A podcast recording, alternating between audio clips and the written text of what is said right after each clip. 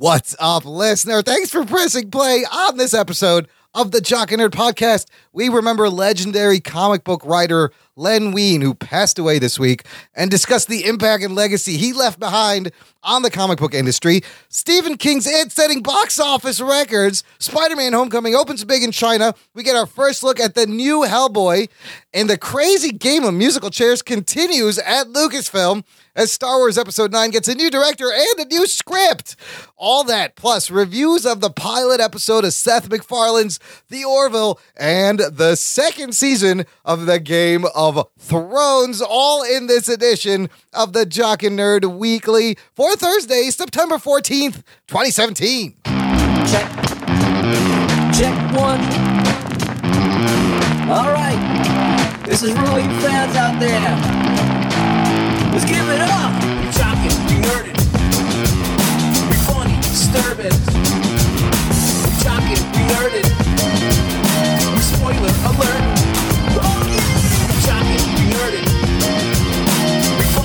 Give it up one time. We talking, we nerded.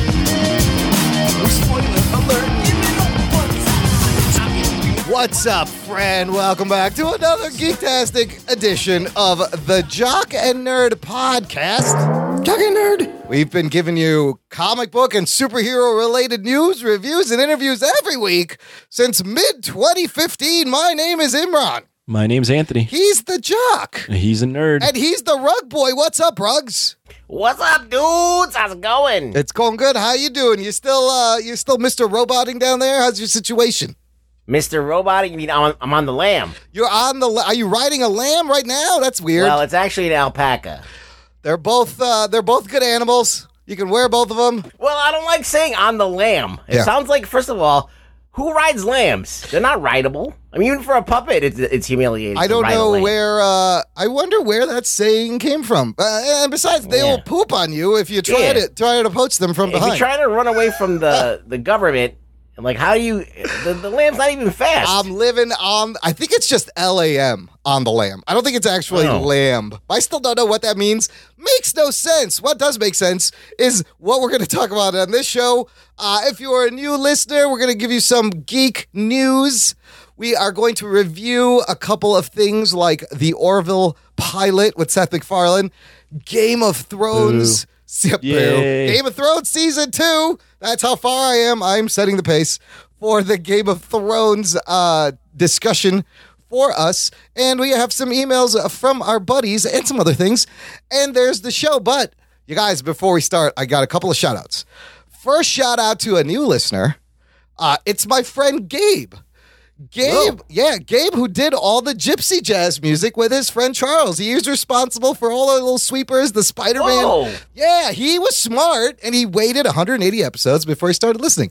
Uh, I think that's Why a is good, that smart? I think that's a good idea because uh, I don't know. We've already peaked like uh, Yeah. like 40 Oh episodes ago. no, I we are thought- already pat. We are just washed up Yeah, at this Oh, no, point. we're, I- at- we're on the downward we're, slope. We're not When, like when when we're sitting here and we're just sweating, sitting, that's when you're just a washed up human. I, we're not like Game of Thrones where it gets better and better as you go on. It's not, No, it's no, the, op- it- it's the we're already opposite. peaked, as the rug boy said. Well, Yeah, we're a flash in the pan. Well, look, you can go back, Gabe. Thanks for listening. Go back and listen to all Listen the other our peak. episodes. Listen He's to our like you peak. guys with Game of Thrones. He came in late. Yes, now he's got to catch up. You He's can- never gonna listen to all 180 episodes. It's all- not gonna happen. It's all on demand. Uh, go back. We have a huge back catalog, but I'm glad he started listening. For what it's worth, thanks for listening. Another huge shout out and major kudos to a couple of gals over at the Blazing Caribou Studios, Kari Sims and Donna Hume, who uh, scrambled. And this Tuesday, they put together, they did a 12 hour live Facebook podcast marathon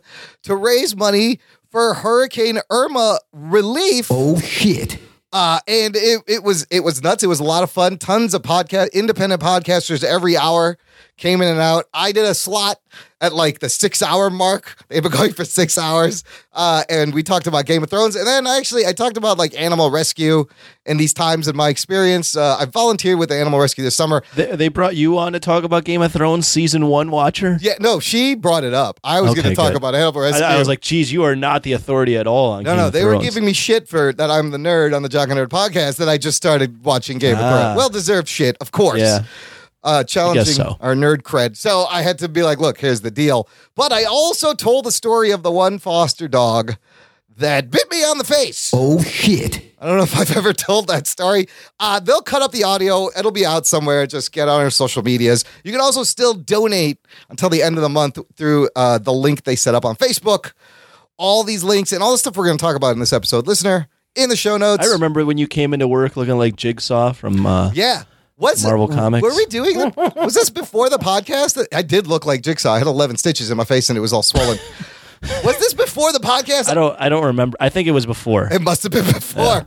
Good story. It's all on that uh, uh, that special episode of. Uh, It didn't her- hurt though. You know what? It actually didn't. Like the between the adrenaline and I iced it, and then we got to the hospital. and how much fat he has in his And face. how fat my face was, my fat lip that almost fell out. I don't remember any pain. And then they gave me pills, so I was fine. Didn't hurt. Check out the show That's why you have a beard. I can't tell that anything Uh, happened. right. If all. I shave off my mustache, you will see uh, two scars now. That will be there. So You don't want to. You don't not want to see him without no a mustache. because uh, but no, I not only because of the scars, but just because of your face. look. I'm so white that my chin disappears. If I shave my beard and my my mustache, like I'm just a, I look like Beaker from the Muppets. I'm just a column of white. Like there's no delineation. Oh my God. Yes, it's very. It doesn't make sense. the beard gives you a chin, basically. Yes, I need it for definition. Uh, Wowie zowie. wowie zowie Wowie zowie. is right. Check the yeah, show notes. that was like a r- very reserved wowie zowie because I don't know how to react to this. news. Listen, when you hear the story, I will put it out there. Uh, make sure to check it out. But for this episode, check the show notes, jockandnerd.com slash 186. And let's get to the news, you bastards. The Jock and Nerd Podcast. That, that music right there? That was all Gabe and Charles uh, providing the slick gypsy jazz. Listener, if you want to get in touch with the show, if you want to send us your thoughts, a review on something, or just call us out for being fucking morons, that's fine. That's great. Yes, visit jockandnerd.com slash contact for all the ways, the Twitter, the Facebook group, which is growing every day. Matthew Lawrence just uh, posted something. Good old Matty Lawrence, Joey Lawrence's brother. Whoa. Uh, jockandnerd.com slash contact. You can even send us your voice via SpeakPipe. Uh, the first thing we got to do, though, guys, is uh, pay our respects because we lost a legendary comic book writer this past week, a man whose influence still is with us, who's changed a lot. Uh, I am talking about Len Wein, who died at 69. Uh, Ooh, good age to die. good age to die, still kind of young. If your name is Wein, If your name is Wein, you- Lean and you die at 69. definitely You're, good. you're go in a good spot. at 69. And I don't know why. I couldn't find out why. I think he was his health was he was having health issues. But look, if you don't know the name, you know this man's creations. Uh, he created a character named Swamp Thing, co-created with Bernie Wrightson. You may have heard of Swamp Thing. I create swamp ass all the time. Yeah, well, that that's also very admirable. and it has equally compelling storylines as the Swamp Thing. It's just as great. It's just as great. Also co-created a little obscure character. I don't know if you heard of him. His name's Wolverine Geek Boner. Mm. Logan? with John Romita Sr. Yes, of course, first appearance, Hulk 180, 181, as a, a villain, as a Hulk baddie, a Canadian savage bad guy. Uh, but Len was friends with another great legendary comic book writer, Marv Wolfman. These guys came Whoa. up together in the late 60s at DC. And I guess Len originally wanted to be an artist. And DC was like, you know what? Your stories are better than your drawings. How about you give us some more of those? And the rest is history. He co creates Swamp Thing in 71 with Bernie Wrightson. And then the biggest thing, the biggest thing that, that he does, there's, there's, he's done so many things, but one of the most influential in terms of modern superhero comics in 1975 with artist Dave Cockrum. Another great name. We got the Wein and the it's like got nothing but great names: Wolfman, Cockrum, Wolfman, and Wein. Cockrum and Wein. This is why comics rule. Uh, Yeah. Dave Cockrum, Len Wein. they relaunch the X Men, giant size X Men 1, in which he created Storm, Colossus, Nightcrawler, and he throws in Wolverine into this new team forever. And this is like the beginning of the, you know, the the, the, The superhero modern X Men soap opera shit that Chris Claremont took the ball running and ran with it. Uh, Ruggs, how important do you think giant size X Men is to modern comics? it's a classic issue. It really jump started X Men into the new era. It brought more complexity into the team. You got, you know, a flagship character like Wolverine who like took over comics Yeah. after like a few years. So he, it's pretty seminal. And like it wasn't all white people. He had. Yeah, uh, I was just gonna yeah. say that that that issue. I mean, the X Men were an allegory for Martin Luther King and and civil rights movements and all that Yeah, stuff. they're all white dudes. and yet they were all uh, Yeah. Rich white guys, Rich So, white teenagers. Throw, throwing in a, a black girl from Africa. Yeah. Uh, what Nightcrawler's what German? German, Colossus, German- Russian, Colossus Russian and Wolverine's Canadian. Canadian. so Yeah. make it a little more uh, multicultural. international flair. I mean, this is its impacts are still felt. Clearly, we wouldn't have had any of these characters. And as far as a collecting, this is still a holy grail. I remember when I started collecting. it is a. Holy Grail comic. I heard about this, and I, I wish I had bought it when I was a teenager because it was a lot less. Do you really, dude? It's might it's have it. worth a lot, and it's, Worth some good Skrilla. yeah, yeah. And uh, I still, I wish, I, I've always wanted that book. I've always heard about this book. Uh, Len Wein, also editor on Watchmen. I mean, for Christ's sake, the guy who edited Watchmen, he actually recently returned to write Swamp Thing again when he passed. And uh, as far as being progressive, when they were in their twenties, Len and Wolfman, they almost were were going to be credited with creating the first black character at DC on Teen Titans. Uh, it was a, a character named Jericho, and it had to deal with like black gangs and white gangs. And the thing was written, it was completed, it was on its way to the printer when Carmine Infantino uh, takes control of DC and he looks at it he's like we can't we can't do this. Like and Neal Adams actually fought for them. That he wanted to edit it to to uh, tone it back a little. They ended up re- changing Jericho into Joshua a white guy and a bunch of white gangs. Uh, but later Marv Wolfman did get a chance to use Jericho. But they almost had I mean this is how progressive these guys were in their 20s and and and where their passion was. Uh just some of the characters. Look, created by Len. Shitload of characters. Anton Arcane from Swamp Thing, Amadeus Arkham, he created. Uh well, we got uh Brother Voodoo, we uh Cheetah, Clayface, Copperhead, Cottonmouth, Lucius Fox from Batman. So, I mean, like a lot of these guys, he bounced back and forth Marvel and DC, which a lot of these guys do. He's into putting multiculturalism into all the books. It sounds like that was a, his main focus. Yeah, no, yeah, they were very. They wanted different characters. He created Jigsaw uh, in Punisher, Rocket Racer from Spider Man, um, uh, Jamie Madrox in the X Men, Multiple Man, tons more. I'll put all these links. The guy in the Wrecking Crew. Remember the Wrecking Crew from Spider Man, which was the construction guys and the uh, big bulldozer guy. Uh, the guy hugely influential. He's clearly left a legacy uh, in what he did. So we owe a lot of enjoyment to the Len Wein. 69's a good ride, though. Yeah, yeah. Wolfman's still alive. He's 71. So he was a little bit older. Uh, a lot of these other guys are still alive. So, but man, you can't deny Len Wein's legacy. Okay, let's talk about some box office news. Uh, a movie that nobody saw here, right? It. Did you guys see it? Did not. I did not see it. I did not see it, but I saw the fucking box office, dude. This thing opened huge for an R-rated horror uh, movie and set a lot of records. It made 123 million dollars domestically, 179 worldwide opening weekend. Oh shit. For an R-rated horror movie. Here is some of the records. I'm just going to run through the records it set. Largest opening ever for a horror movie.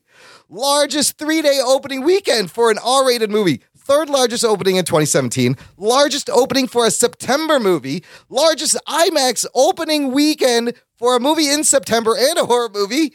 Largest number of locations for R-rated movie. Largest opening weekend ever for New Line. Uh, Thursday, it's Thursday previews were 13.5 million. Largest Thursday pre-show ever for a horror movie. Largest pre-show for an R-rated movie. It beat Deadpool's 12 million Thursday pre-show, which we thought was very impressive. Largest pre-show for a September release, the biggest for New Line, and this was the craziest. I thought this is the biggest Stephen King opening Oh shit. from it and uh, Andres Muschietti. Pretty crazy stuff. It's made 217 worldwide right now. It's sitting at 151.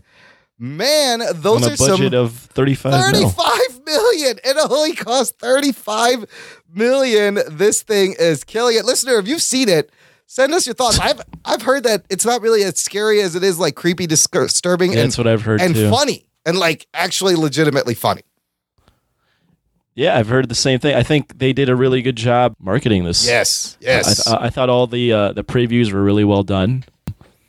It is a name that uh, people know from what the '90s, early '90s. yep. Yep. There's that the fear of clowns, and then there's you know it being a Stephen King thing. I think all of those things combined with pretty good marketing. You have a lot of the nostalgia factor because it was one of those things that was on TV. It was a TV series Yeah. or mini series, so more people and we all grew it. up Yeah. and we all saw it or or or came in contact with it. Then it became like a dank meme when the internet came out and everybody was using Pennywise Right. Yep. as uh, like a meme. Yeah. And then when the movie uh, trailer came out and people started getting interested in that shit, that meme spread like wildfire all over everywhere. So they started using Pennywise for everything. So um, they had like that that clown sticking out of the sewer like for everything. Yep. Like, so I mean, it was in the public consciousness, and a horror movie like this uh, got good reviews. It had good buzz on it. So uh, I'm not surprised it did well, but this is ridiculous. This is crazy I, I would also throw in too. It's one of the few horror icons, Pennywise, that Yeah. hasn't been run into the ground. Yes. I mean, you look at like yes. Jason, Freddy, Right. Mike Chucky, Myers. Yeah. even like the girl from The Exorcist, uh, Le- Leatherface, like all those people, Hellraiser, everyone's been run into the ground so much. Plus, you had, uh, you know, Stranger Things gave us a huge 80s nostalgia, and people just want more of that. So, for this to fall in between the Stranger Things seasons, it ki I think one of the, the kids is in there from Stranger Things. yeah. So, it's it's carrying that. Uh, interesting side note this is IMAX almost missed the boat. It made $7 million opening weekend at IMAX. They almost missed the boat because of the stupid fucking Inhumans. Oh shit. It what Inhumans was going to be a two week run, and then they were like, "This thing is huge. It's getting great buzz. We're cutting back the Inhumans to one week. It made two point five million. That's fine. was a good call. Yes, I think it was a good call. It'd have been uh, they would have been kicking themselves if There's going to be a sequel too. yeah, sequel's already greenlit. Alamo Drafthouse, the same dra- the same theater that gave us the all woman Wonder Woman screaming that all fucking men had a shit fit on, but some for some reason they uh, did an all clown screening of uh, it. And I'll put these photos in the show notes, listener. Now, Anthony and I were looking at this and we both agreed we're not afraid. I'm like, I'm not one of those people who's afraid of crowns, but this fucking Or picture, clowns. crowns or clowns or clowns with crowns. However, this picture of these clowns sitting in the theater is fucking terrifying. A little bit. Yeah, it's a little weird. Rugs, would you feel comfortable going to this all clown screening? Are you looking at this shot? Um, as a felty, uh, I gotta say that I, I don't have a good good feeling about clowns. Yeah, do felties and clowns uh, get No, along? You- There's a we long don't. history. It goes back, I believe. Yeah, it goes back a long ways. So uh, fuck those clowns. And um, no, I'm not. I'm not gonna I sit believe in the it- same theater with a clown. No, I, I believe it goes back to the Felty Red Nose Wars of 1878. Something like that. Yeah, they still you're holding a grudge. Uh, you know, you kind of let it go. But man, this this that's scary. But I love that they do these fun things. Uh, the director, this dude, and Andy Muschietti, he's he's very busy. Like we said, the sequel's already greenlit. Well, it has to be two parts. Yes, right? because I believe it just ends with the kids, and you got to come back and You got to show go back them. to when they're adults now. Yeah, and I think that'll be interesting to see who they cast as the adult people if they're like big names. Someone already, uh, somebody said like Jessica Chastain could play one of them. Uh, I don't even know if they started casting, but you gotta you gotta come back and do the adult bit. Uh, he's doing the upcoming pilot for Hulu's Joe Hill adaptation of Locke and Key comic That should book. be cool. Yeah, I heard that book is good. I've not read it, but uh, I will. Very good. I will watch the show, and then he will be directing Robotech, the live action Robotech. Uh. Anthony, this is before your time, probably for many of the listeners. let's get no, Robotech. let's get ready for whitewashing What- in yes. T minus It's a- it's- whenever they start shooting this movie. It is another fan favorite anime from like the 80s. That was this Robotech for me. I remember waking up every morning to watch it because it was the first cartoon where that I saw where the story continued. It was on and like it was a soap opera and No, none of the other cartoons like GI Joe Transformer at the time, none of them really did this. This was a show where characters would die and they would actually stay dead. Unlike uh, GI Joe, where the plane explodes, and you see a little parachute.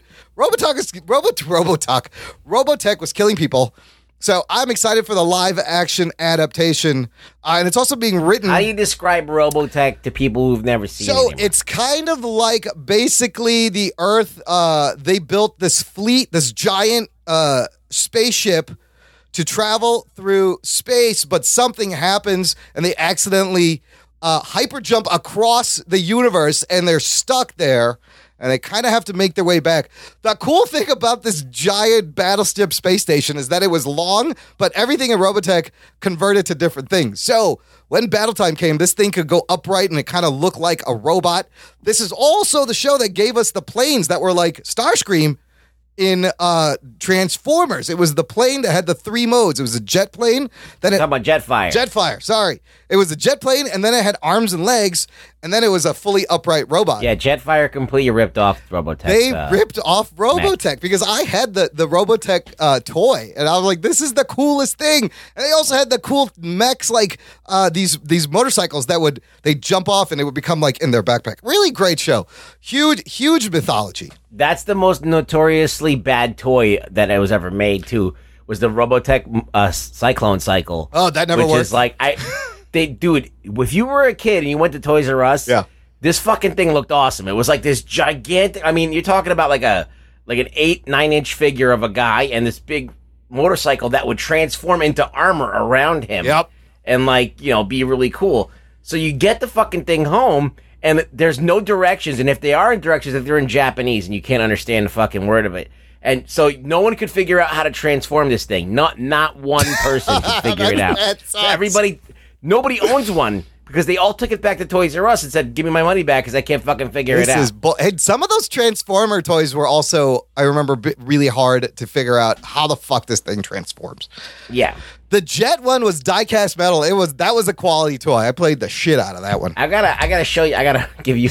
Uh, I want to look up this toy and, and send it to you. You can see it. But uh, listeners, if you're not, if you like anime, you're not familiar with Robotech, highly check it out. The script is also being uh, done with uh, Jason Fuchs, who helped write the story for Wonder Woman. Uh, so that's cool. It says here the movie will reportedly revolve around an era when Earth's developed giant robots from the technology of alien spacecraft that crashed on a South Pacific island. The residents of the third planet from the sun are now using that converted tech to fight off an impending alien invasion. Basically, it's Pacific Rim before Pacific Rim, high tech robots smashing and blasting into things and and and and space fights. Uh, it could be a cool live action movie. I had a huge crush on Lin Min Mei. Uh, of course, I'm sure nobody's surprised I had a crush on an animated character because real girls wouldn't Really? talk to me. Yeah. Uh, only the animated characters would. Ta- oh, this thing looks so cool. The uh, cyclone. Isn't it fucking awesome? Look at you. Could not get it to work for Nope, shit. it did not want to transform. Yes, this is from Put that like in the show notes. this is I will. This is from the second uh, Robotech uh, saga. Yeah, and it, it broke itself up into three different sagas. There was Macross, and then the new something I forgot what they're called. I had them all on videotape. Good shit. But Andres Andres Fush Muschietti, we'll be hearing a lot more from him. Other Andrea Bocelli. Andrea Bocelli, one of the three tenors, uh, the sexiest one in my opinion. I don't know. Geek boner. He's blind That's why he doesn't know how and sexy. rides an alpaca. He's also riding an alpaca. Um, other box office news: Spider-Man: Homecoming finally opened in the, the China, where the Chinese people In people the are, China. Where all the Chi- where they have Chinese-like things, uh, and it opened huge. Seventy point eight million dollars opening weekend. Wow. Oh wow, that's huge. The, the Middle Kingdom's third best superhero debut ever. They call it the Middle Kingdom. It's interesting. What's what's the Middle Kingdom? Uh, Ch- I guess China. This is how it's written in this article. They said the middle. It sounds like some Lord of the Rings thing. What the fuck are we talking about right now? China. The Middle Kingdom. All right. That's what they're calling it in Hollywood Reporter in this article. They're like the Middle Kingdom's third best superhero debut. They are the Middle Kingdom. Uh, this is uh, it's this is already beaten the entire China totals of every other Spider-Man film, except for Amazing Spider-Man Two, which went to 94 million. But uh, let's add up the totals and take a little look at the superhero uh, box office for this year. Uh, Spider Man is now at $823 million worldwide. All right. It's made 327 domestic, 495 international. That surpasses Wonder Woman now, which is at 816 to become sixth highest grossing movie of the year. And it may reach Guardians of the Galaxy Volume 2 level, which is at 863 to become the highest grossing superhero movie of the year, as well as the fourth highest grossing film overall. So there's still So even though it didn't do as well, I mean, it did Yeah. pretty good domestically, but even though it didn't do as well as some people had predicted, the international box office is carrying it quite quite well. Yeah, domestically, Wonder Woman beat those two movies with Right. 410. And then worldwide, like we said, Guardians is leading with 863. Uh, but foreign, Spider Man rules the foreign, got the most foreign money Well, he's $4.95. the most known character Right? that's around. Out of the- out of- yeah, out of the Guardians. Marvel's flagship guy.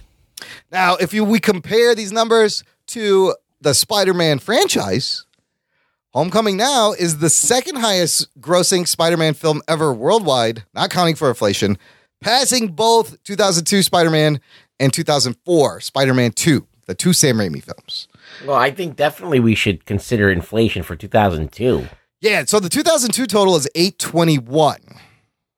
So that's very Yeah. close, but it's still it's still uh it's still making money. It's still its run is still out. Spider-Man 2 was 783. Uh domestically though, it's fourth behind all three Raimi films ahead of the Marc Webb series and Spider-Man 3 still sitting on top, 890. Uh but they're saying it could make 900 million if it holds strong in China and it could beat Spider-Man 3. Which is crazy. And there's not that much inflation in That's that crazy to me that China is rushing to see a movie that's been out since Right? July. You don't think they pirated I, this I by don't- now? I guess they don't they don't have it, or I don't know. the communist lockdown on the fucking They BitTorrents. must be really locked down over there. Man, they ate this shit up. So, th- Well, yeah. It's just funny that they they knock off every single other product, but they can't. but Uh, they can't get the movie first. It's weird. that's fine. They just come blatantly copy anything and resell They've it. been watching their fake version Don't steal movies. of Spider Man. But don't steal movies. But we will steal your product and sell it out the back of our warehouse to somebody else for half, yeah. but not movies. Well, look, at least some things are sacred there. That's good. So good, uh, good box office showdown, good numbers for all these movies, really. Uh, as low as the summer box office has been, the superhero movies clearly have not been hurting. Uh, some other uh, director news for DCEU Patty Jenkins officially confirmed returning for a Wonder Woman sequel. Yay! Wait, yes, which is awesome. Now, I thought they were going to get James Cameron to do it. no, I don't think he liked. Uh, this was a complete step backwards, according to the Cameron. Uh, but check this out: she was paid for the first movie. I think it says here she was paid about a million dollars for this movie. They're saying the number is closer to eight to nine million. Oh shit! Which is Whoa. which is what Zack Snyder made for Man of Steel, and it would also make her the highest paid female director ever. Good for the Patty Jenkins. That's pretty Hey, badass. There you go. That's deserved. She has a hit. It's a big. It's a big deal. Yeah, I definitely think she deserves that higher. Uh, she deserves a raise because she's uh, gonna ri- uh, write, direct, produce, highest paid female director. It's amazing. It's good stuff. Uh, uh, moving on, we got our first look as Stranger Things David Harbour as the Hellboy. These pictures uh, came out. Everybody was posting them, and at first glance, it's pretty sick. Uh, we have one in color where you see he's in heavy shadow, perfect Mike Mignola shadowy figure. He looks jacked, uh, and I'm sure that's a suit. I don't know how much of that is him, but he's fucking huge. Uh, That's definitely a muscle suit. it's a very good looking muscle suit. At first, I was like, dude got jacked, but I'm like, wait a minute, that can't be fucking him. No, because he's not that in shape. He's not. He could have got. He could have got jacked, but not that jacked. He looks great. To my eye, Yes. he looks fucking like Ron Perlman. He does, which is- is it looks like a sequel to the Ron Perlman movies. But you know, in, in the thing with Ron Perlman is he also just looked like the character. Like also Harbour look, he just looks. Did you make it look like him, looking like the character? I think that's why They I. just made a Ron Perlman man. I think stuck that's. it on him. I think that's why I like it. Is it looks a lot He looks like nothing like David Harbour. no, not at all. There's a lot He of looks prosthetic. just like Ron Perlman. yes, I think he's bigger. He's bigger.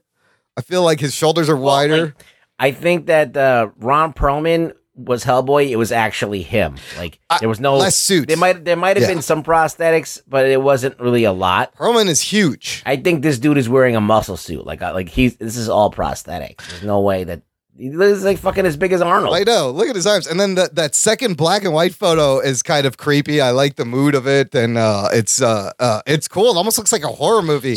They're doing a reboot of this. Yes. Are they? And it's still going to be from Hellboy's perspective. I'm not that familiar with Hellboy, to be honest with you. Uh, so this movie, uh, You've the, never seen Hellboy? You I've saw the- seen. I yeah. saw the first one, and when when I saw it, I was a teenager, and it didn't do anything for me because I was I was a teenager and I don't an understand things. It is, it is amazing. You, it's on Netflix. You should watch it. All right. Watch Definitely, it definitely worth a rewatch. It is a great movie. So we have a date. Lionsgate officially announced that the Hellboy movie reboot will be hitting U.S. theaters January 11th, 2019. This movie was formerly titled Hellboy: Rise of the Blood Queen. I don't know if they're still calling it that. It's being co-written by Hellboy comic book creator Mike Mignola, and it will star David Harbour from Stranger Things as Hellboy, as we just said. Opposite Resident Evil's own Milla Jovovich as the dangerous Blood Queen, Ian McShane, uh, American Gods and Deadwood f- star, also co-stars in the movie as Professor Trevor Bruttenholm, also known as Professor Bloom, Hellboy's father figure and a mentor at the Supernatural Monster Hunting Bureau of Paranormal Research and Defense. So the BPRD is kind of where they all work, and it's like monster chasers, mon- using monsters to find other monsters. Right. Uh, so I don't know. Uh, I don't really know the details of what if it'll be. I don't get why this is being be. redone. I'm gonna be honest. I don't know. Like you know, Hellboy three was in uh, production hell for a long time. People really wanted that. Some people still want that. First Hellboy made 99 million worldwide on a 66 million dollar budget. That's not a great return. What year was that? 2004. The Wow. second Hellboy made 160 million worldwide on an eighty-five million dollar budget. No, they're they're it's very small and nichey, but uh, the- if you, if you were into the comic book, like I think they did a good job and gave uh, comic book fans a nice big screen version. It's just a cool character, and there's a lot. It's very dark. It's gothic. Maybe I it'll gotta be check out R-rated. the uh, the Hellboy again. I think the first movie is a classic. That's yeah, just yes. me. The second one, I don't. I don't even know if I saw the second one. I don't remember. No. I it. saw the second. The second one I've seen a few times, but I think the first one's still just better. Yeah. Guillermo del Toro Yes, once again yes. puts heart and soul into everything. Yes. Detail, the sets, everything are just fucking top notch. The character is great. Like he's just like this guy that's just like he does this shit. He doesn't want to do it, but who else is gonna do it? And uh he does it with like a, a wink and a nod, but it does also some really great CG, some great practical effects. And uh, there's some nice banter between him and Abe Sapien. It just it's, it's a really good movie. yeah, the prosthetics, the costumes they use are great. Uh, the bad guy is cool. yeah. Rasputin, you know, it's good. There's also that great story in the Drew Struzan doc about the the poster. Drew did a poster for Hellboy. The studio, for some fucking reason, didn't use it. I don't know why they went. And Guillermo bought it uh, for himself because he felt so bad. But I don't know why you wouldn't use a fucking Drew Struzan piece of art for your movie. It's a dumb move. Uh, also, that his Guillermo del Toro's that uh, what is that the the the the Merman movie trailer Yeah, the the water of something, the the way the the uh, the, the shape of The water. shape of- yeah, that one looks crazy. That looks cool, and that character looks a lot like a little bit Abe Sapien. no, I think it's definitely an Abe Right? Sapien type Yeah. of uh Yeah, allegory because the the design is like really like dead on the same. that movie looks uh, amazing. Great, like weird time. It's set in like the 30s, uh, and uh, it looks really good. Guillermo del Toro, uh, you, you can, trust anything he's gonna do is gonna be. I think I, I like every one of his movies. I mean, some of them are better than others, but I like. I feel like each one of them is, is artistic and it has merit and worth Dude, watching. Pan's Labyrinth, just gorgeous and so imaginative. All those characters and creatures. Holy shit! That that alone is worth watching. So I hope movie. this new Hellboy is anywhere near as good as that. I think it's being directed by Neil Marshall. Yeah, he's a good guy. He's pretty good. I like Doomsday. What else did he do? I forgot what he did. He did The Descent and Doomsday, Oh, okay. and he directed a lot of Game of Thrones. I think. And I mean, David Harbour. Look, he looks great. I think he's a really good actor. Uh, if we, from what I've seen in Stranger Things, good cast. You got Milla. You got Milla Jovovich. That's always good. Sure, that she she helps. So that's lead. This leads in a little bit to some follow up shit from last episode that I have for you. Specifically, Ed Skrein exiting Hellboy because he didn't know he was supposed to be playing an Asian American character, and then did the right thing. Uh, Daniel Dae Kim to replace Ed Skrein in the Hellboy reboot as Major Ben Daimio. Uh, so that's cool. That's a good pick. Yeah, he's Asian. He is Asian. He's very He's Asian good. enough. He's Asian. He's just Asian enough. His name is Daniel, but it's also Kim. So that There counts. is the um, I read some stuff where it is the controversy of him being Korean and the guy Oh. is Japanese. Oh well, now you're just Ah, getting fucking. fuck him. But- Fuck him. He's out. Where are But- my social Yeah. justice You're warriors? not the right kind of Asian. but I would I would argue They're that not all the same. I would argue that there's tons of white people that are cast in Italian and English roles Look, that are it's a not at all. start. That's fine. It's a start. That's close enough. Yeah, All how done. many Jews have been playing Italians? how many Italians have been playing Jews? Exactly. Nobody knows. Well, there's a lot of uh, I was reading about this. There's a lot of controversy or stuff about Aladdin's casting because they're Yeah. trying to cast That's a tricky Uh, one. you know they're trying to cast something that's ethnically in line with the, what it was but they put out there that they were looking for indian or middle eastern Yeah, and of dis- middle eastern descent and people were like those are two um, separate different things. yeah that's two different Yeah. things that's two different cultures that you're trying to c- merge now into one then we're like, we're actually looking for white people who look uh, Middle Eastern. It doesn't. I. This is a weird way of thinking, and you might disagree, but as long as the person looks the part, Yeah, and it's not like you're taking a white person and putting makeup on them to look a certain way, like Right. someone who naturally looks the part, right. I think you're good. Yeah Like, remember when Selena came out? Uh, J Lo played Selena, and She's Puerto Selena was Rican. Mexican, Yep. and she was Puerto Rican. Everybody, but she, it Oh. doesn't matter. She looked like Selena. Yeah. right So, like, w- if she looks like Selena, then it's fine. If she looks like the part, like, why is people? I- If as long as it looks accurate, then people should be cool with it. You know, I, I think I'm a good example of this, and it's pretty ironic because I people like I could play a Greek dude, I could play a Jewish dude, I could play a uh, uh, an Italian dude, I could play anything but what I actually am. If I was cast as a Pakistani, there would be an uproar. Oh shit. I would be mobbed. They'd be like, But you're at, but you're actually Pakistani. Absolutely, but I don't look it. But I can play all these other uh, white races, which is I always thought that was funny. Daniel Dae Kim though applauded the producers. He says he actually said I applaud the producers and in particular Ed Skrein for championing the notion that Asian characters should be played by Asian or Asian American actors. He could not have addressed the issue more elegantly, and I remain indebted to him for his strength the, of the next one that's going to get under the microscope if it already isn't is aladdin Yeah, I mean, there's a little bit of that, but once this thing starts shooting and there's production, this is going to be interesting. I don't even know who got cast. I think they picked. no one's they haven't picked a guy Oh, they haven't. I, I know they were looking at Riz Ahmed and Yeah, like, yeah. but they- and then people were like, well, how come you're just looking at the popular names? There's a bunch of people in Bollywood that sing and Dev dance, but Patel. but who knows what they're what they're You just looking need for? pro- No one's ever happy. no, he's just need a brown guy. But if you look at the cartoon, that guy was barely Arab looking, and the girl also. I mean, these are cartoons. what, what, what- I don't even know where like where is Aladdin supposed to be? I, it was some made up fucking land. I don't know. It's, uh, some It's somewhere- generic Middle East place. It could be Egypt, Middle could be Eastern, Saudi but Arabia. it also could be like India Yeah, or Pakistan, which Yeah. isn't technically Middle East. It's very vague. It could be any of those. That's gonna be uh that live action is gonna be interesting. It'll be interesting. I've yet to watch any of these live action Disney fucking redos. I am not giving them any more money. That's Here- Here's, cheating. I just I looked up a, a thing that so the Aladdin story yeah. The names and the identities of the characters seem to indicate they are Muslim and from the Middle East. But Right. while the story mentions a city in China. What?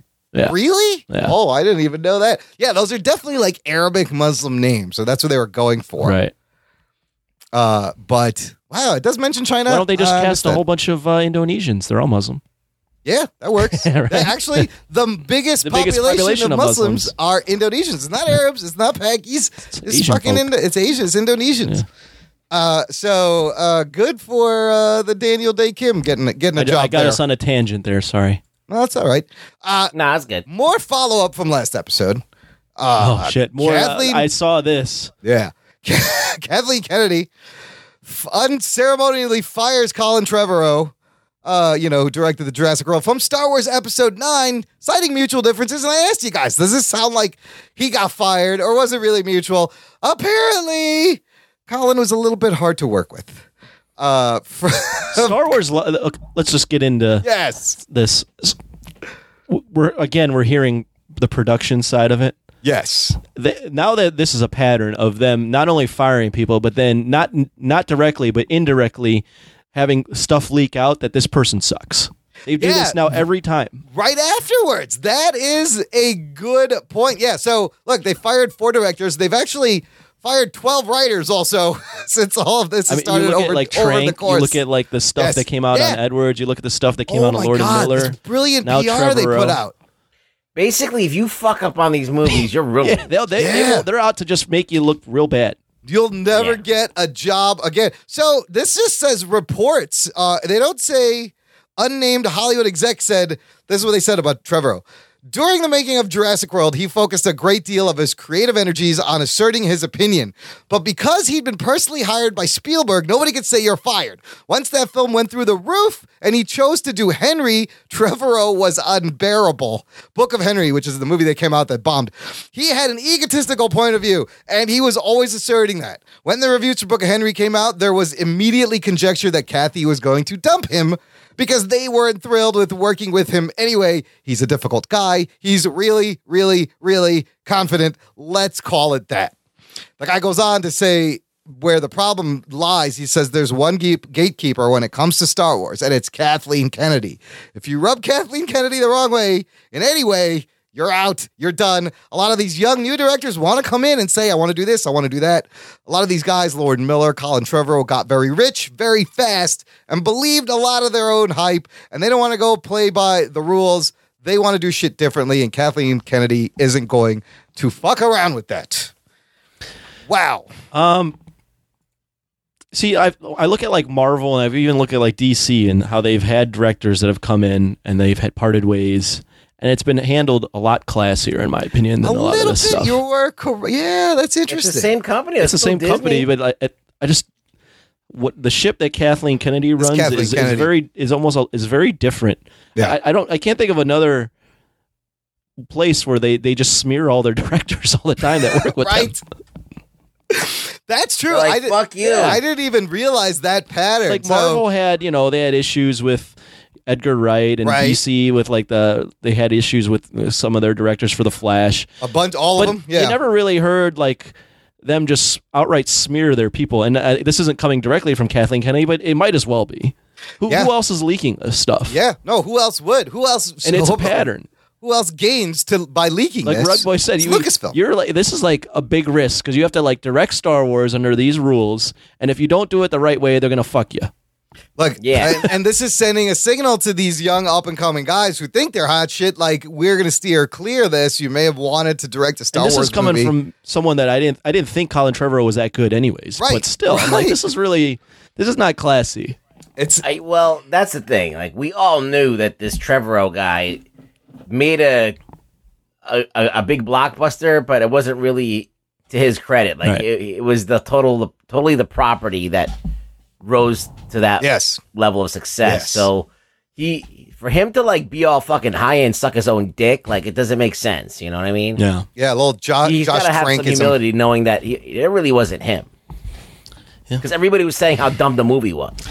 Yeah, but like And it made money. You know, you get hired by Spielberg, and your head gets. Yeah, it's very interesting. Like there's It's just it's just both weird to me that everyone that works for Star Wars comes out and they're they're suddenly the worst people in the work with in the world. It's like it's like Will Smith's kids. Jaden, like they think that they can just do whatever they want. Batman, Batman, Batman. Look, it's look, it's still this is still very much run by the old like, guard you in see what I'm saying? Lucasfilm. Can all these directors suck? Uh, they all Are they all people? hard to work with? Are they all No, not? I mean, they're just like, not I- following orders. That's all it is. Yeah. They're not following orders. And when Kathleen Kennedy may have said she wanted to have fresh, It's clearly her ship. Like yes, I don't They know. did not like, want fresh takes on. I these think things. that Edwards is a good choice, but Twenty One Jump Street guys not a good choice, and this guy definitely not a good choice. No, true. I I would Um, say that too. And Trank definitely not a good choice No, after seeing they- yeah. Fantastic Four. yeah, well, that one. But I mean, you know what? Chronicle was a good movie, and I don't know. It's like I don't think that he should be given I don't think he should be doing um franchise No. films. That's not as bad. I mean, I think Let him do his own stuff. That's the problem with a lot of these guys is they're getting into these really big franchise films way too soon. I think Trank has more talent than Trevorrow, I, I will agree with that. and I think he's got more talent than the Twenty One Drum Street guy. They just it, it all depends on the situation and uh, the environment. Uh, It's, Yeah. well, it seems to me that uh, there's a lack of communication up front of what each person is going to bring yeah. to the table. Well, clearly, because uh, th- this keeps happening over and over over. and over, it's so it's so strange. So we talked about uh, you know who, what names were up for possibly Oh, directing. they they've went with the safest route they've possible. picked a person. Was it a woman? Uh, was it a person of color, perhaps? That, that, that to me doesn't matter, but okay, keep going. Was it uh, another white dude? Was it the best person for the job? Right. Maybe I don't know. I don't of know. Of course, who they got is a JJ Lens Flare Abrams. JJ, let's play it safe, Abrams. Let's play it safe. Ab- And now this set, uh, Star Wars fans completely went crazy on both sides. I, I mean, I, I think I know which way I lean. Of course, we, you know, he directed Force Awakens, which we thought was just, you know, it was uh, the fucking, it was Star Wars redone. It was a New Hope. It was just the same hits over and over again. You know, he he he cops a lot of Spielberg. He's kind of like a fan film guy. He cops a lot of stuff that he loves. The originality being there, debatable. Uh, I'll leave this mostly up to you, but I'll say that Force Awakens was entertaining for me Okay, as a new yeah. fan. So Okay. it did its job for me. but it did its job. the, all after everything I heard from you guys and other Star Wars fans, there's people that really love JJ, and there's people yeah, that yeah, are like, he just played that shit safe as fuck. And they say the same thing about Star Trek too. yeah, yeah, absolutely. I mean, and he kind of changed Star Trek from what it was supposed to be, which is kind of like a brainy, intellectual sci-fi thing, to just like a big budget action film kind of thing. Which is really not Star Trek. It was entertaining. I did enjoy the first Star Trek. It's still entertaining, and it's still, it's still uh, kind of in the same genre. Yeah. It's just they they did drop a lot of the the super high intellectual stuff that's you know, not accessible to the to the the new generation. So Correct. So And he did a nice job of um, doing that time travel loop so that it connects to uh, was oh it yeah, old Nimrod, Spock. Nimroy? Yeah, yeah, Leonard Leonard Nimoy? Nimoy. Yeah. So that Nimoy. it all is kind of connected. So everyone's like, oh, Leonard that feels Nimrod, good. Zimron's friend. Leonard Nimrod. So Abrams is also going to be r- co-writing this with Chris Terrio. Well, Ben wait, Affleck's real buddy. quick, how do you guys Yeah. feel about it? I don't know. I don't want him to give us Return of the Jedi again. That's the only thing I'm afraid of. Is that the third one? That's the third. Okay. one. I want to see what Rian Johnson does before I make this decision. Okay. That's And, also yeah, that's also the thing because we, we, don't, know, where the story's going. So Yeah. he could leave it in a place where JJ can't do something like that. Right. On the other hand, it's a nice. He gets to cap this uh, trilogy, and this is the. well, If he did not want to go safe and and he wanted to push this, he's writing this with I think Terrio. they're just- he could do this here. It's gonna be a repeat of the original trilogy, where like the middle one is the dark, awesome one, Right. and then like the uh, third one is fan service. The third one's all, and then it's all. Was it the first one the fan end. service though? Not of the original, but of this Oh yeah, Yeah. two fan so it's service like a fan service sandwich. Yes. Let's Oh, bookend it no. with like some some crazy shit in the middle. I know See, I know one guy that doesn't like this. Yes, and I don't I even have to ask him.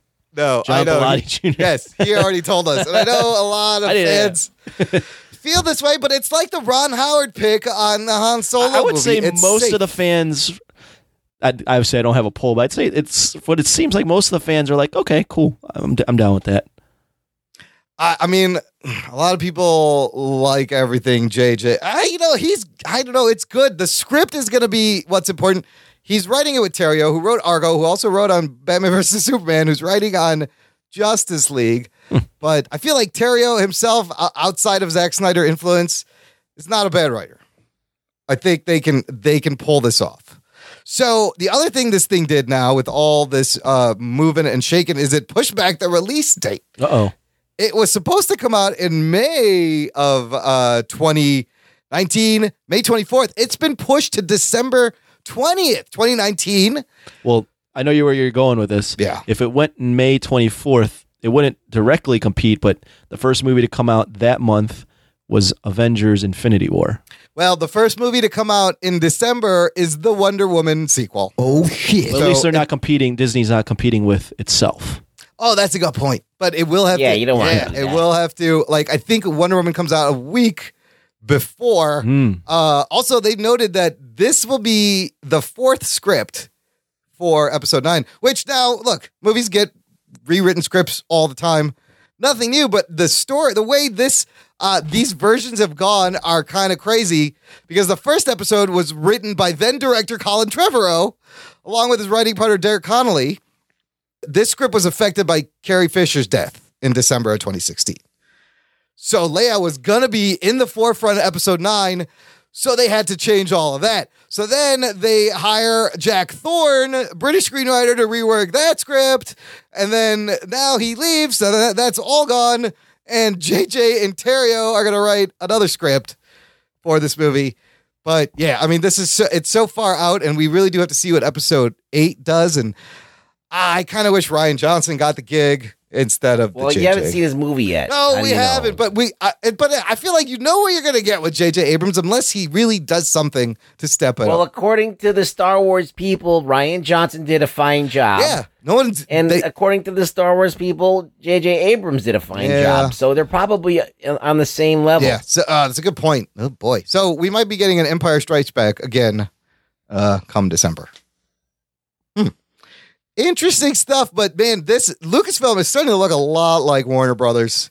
They don't fucking this this, this. and the point you made, Anthony, I did not even think about that. Yeah, but The PR they make their movies. They still make their they movies. still make their movies. They make what they announce, and they don't announce shit willy nilly every yeah, every other not month. fucking scrambling to reinvent the wheel. They're just like, we want this done. Correct. I don't care how many motherfuckers you got to fire to get this done, but we're getting this shit done. Kathleen Kennedy does not take shit, so you gotta Yeah. give her that. She's like, fuck off. like, no, get the fuck out of here. Um, we're gonna do it. You know what? We don't need you. I, I want Ewoks. The next next time this happens, she's gonna be like, you know what? I'm fucking directing this myself. Everybody go home. I will do everything. She's like, I want my cute group. I want my fucking Ewok. I will Let's do, do, the, it. I will do the costumes. I will do the special effects. Everyone's fired. I'll do it on my iMac. It's fine. Go home. Uh, speak. I want something. Imagine, but that's what they. That's what the argument is about. Really, that Kathleen Kennedy wants her own little cute Groot that'll dance to music and shit while uh, the beginning of the the Star Wars movie this whole thing is over a cute e- Ewok type. Well, they got Porgs. Porgs in the second one, the little fucking fluffy, trouble looking thing. Uh, maybe they'll have uh, Blorgs or some shit. Oh, maybe it's about a porg. Maybe it's about a Porg that's like really big. They're like the new uh, Ewoks. They are. They're too cute. They're like Furbies. See, I think the Porgs might ruin it. I don't know. What- I don't know. We'll have what you guys are talking about. come No, neither do I. December. Nobody knows. Speaking of Warner Brothers, another follow up from last week. We talked about how they want to make a uh, Joker origin movie produced by Scorsese, and hopefully to get Scorsese to convince DiCaprio to play the Joker, which I don't think will ever happen. It's fucking cool, but apparently Stan Lee is neighbors with Leonardo DiCaprio, and Leo has told him he would love to play Stan in a biopic Geek boner. which I think they should do. I would love to see a shared universe of comic book creator movies, like I would love to see both of those movies. right.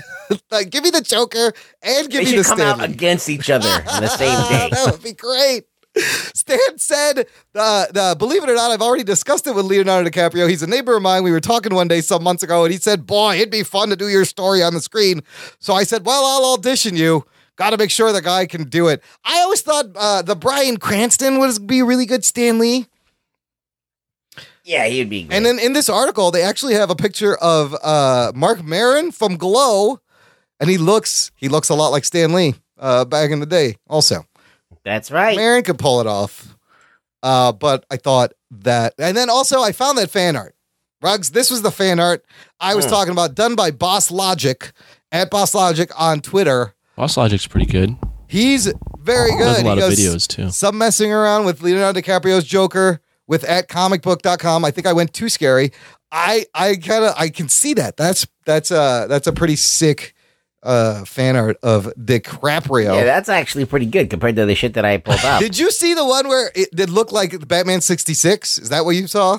Because there's one. I just saw some fucking amateur hour Photoshop that was like bullshit, and I was like, "Fuck." That's what. Imran was actually referring to. He, then he, No, he waited no. a week and he found something Uh, better. This is the exact one I was. I think this is as close as we're gonna get to ever see Good save, Imran. DiCaprio. DiCaprio. Thank you to Boss Logic for fucking Good on you, boss. for pulling you out of uh, being a total tool. Yes. All right. Well, that's it for the news for now. We're going to take a quick break, play some promos of some indie pods, and come back and review some awesome and somewhat so so television. After these messages, we'll be right back. Trivia Geeks, the unpredictable game show podcast, is back with a brand new season.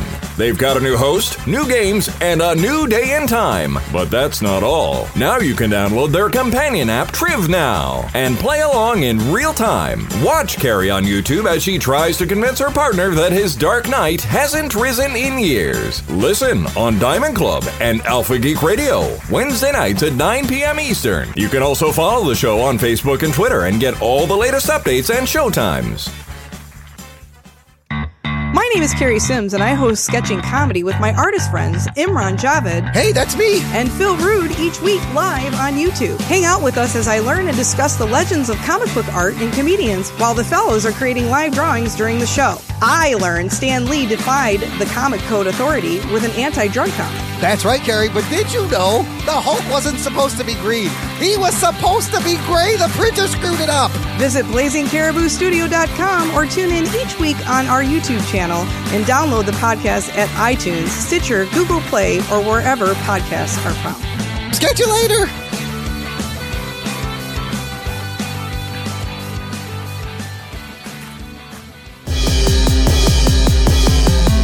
Are you a fan of movies or comics, or video games? or just anything else nerdy, Well, you should check out the Zing, Zing This This podcast. Podcast. And that's spelled Z E N G. this. And you can find us every Monday. And we have nerdy topics from comic book reviews to in depth analysis of iconic nerdy movies, as well as video game discussions. Mm-hmm. Where's some of the best places to find us, Allie? Well, Podbean, of course. You can also find us on iTunes, Stitcher, Google Play, Anywhere else you listen to your podcast. podcast. Yeah. So check us out. Once again, that is Zing This.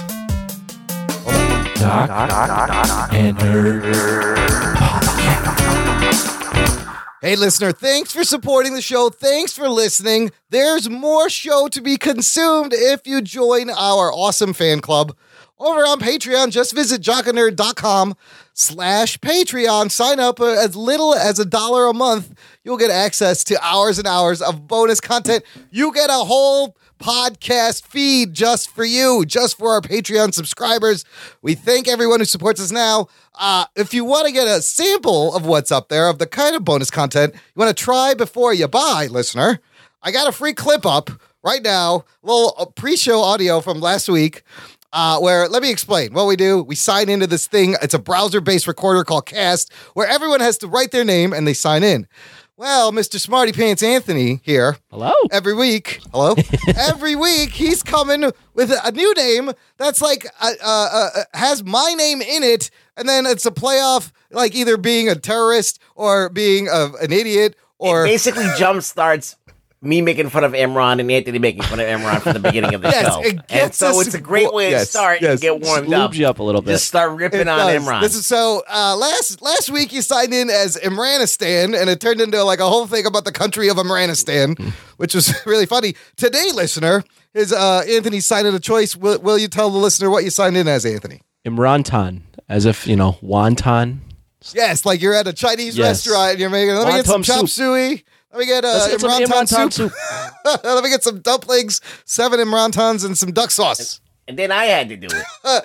And then Rug Boy follows suit, and uh, he signs in as Ramrod. Oh shit. Uh, so here's the thing: I download these files. These are the names on the files. This doesn't make things confusing at all. When I'm looking at three files with my name and trying to figure out which fucking guy is on which. Would you name yourself Ramrod Javed? No, I would not. No. Nimrod, maybe, because Nimrod means hunter. Ramrod, though, uh, that's a good porn name. That's a porn Yeah, name. Yeah, I should go with that.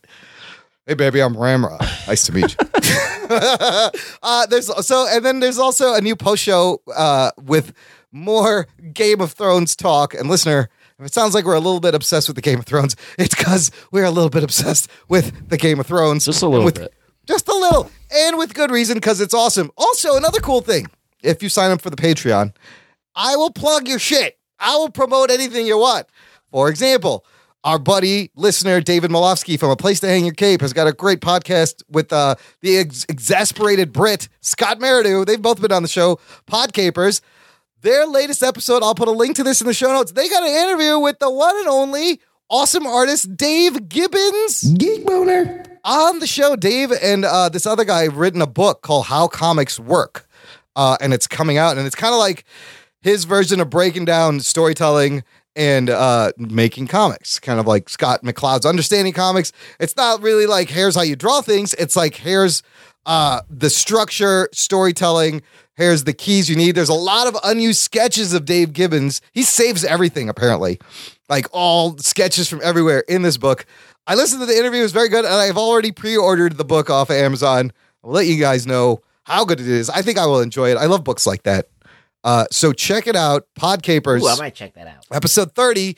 Link in the show notes at jockiner.com slash 186. Let's get into a couple of television reviews. Spoiler alert. We're going to start with, real quick, just for a few minutes, the Orville pilot, Ooh, Seth. MacFarlane's. Yes, you didn't even watch this. I thought it, this was going to be about popcorn. Yes, I thought it was about uh, Orville Redenbacher, the legendary uh, popcorn magnet. It's nothing about that. Uh, Seth MacFarlane's sci-fi space comedy thing that doesn't really know what it is. The pilot aired right after football, had a big lead in, so it's good for the pilot. Uh, Ruggs, you watch this? Yeah. I watch this too, and uh, Anthony. Anthony did not watch. No. Could give two shits about Good for this. you. Look, I was excited because you know You, you I- messaged us to watch the Orville, and I immediately responded, "Why am I watching the Orville?" I was like, Seth MacFarlane. It's a big thing. It was on. It was after football. I was like, oh, here's the Orville. I like the trailer. It's got Continue. Adrianne Palicki from Agents of S.H.I.E.L.D. And Ruggs, uh, what are your thoughts on the pilot?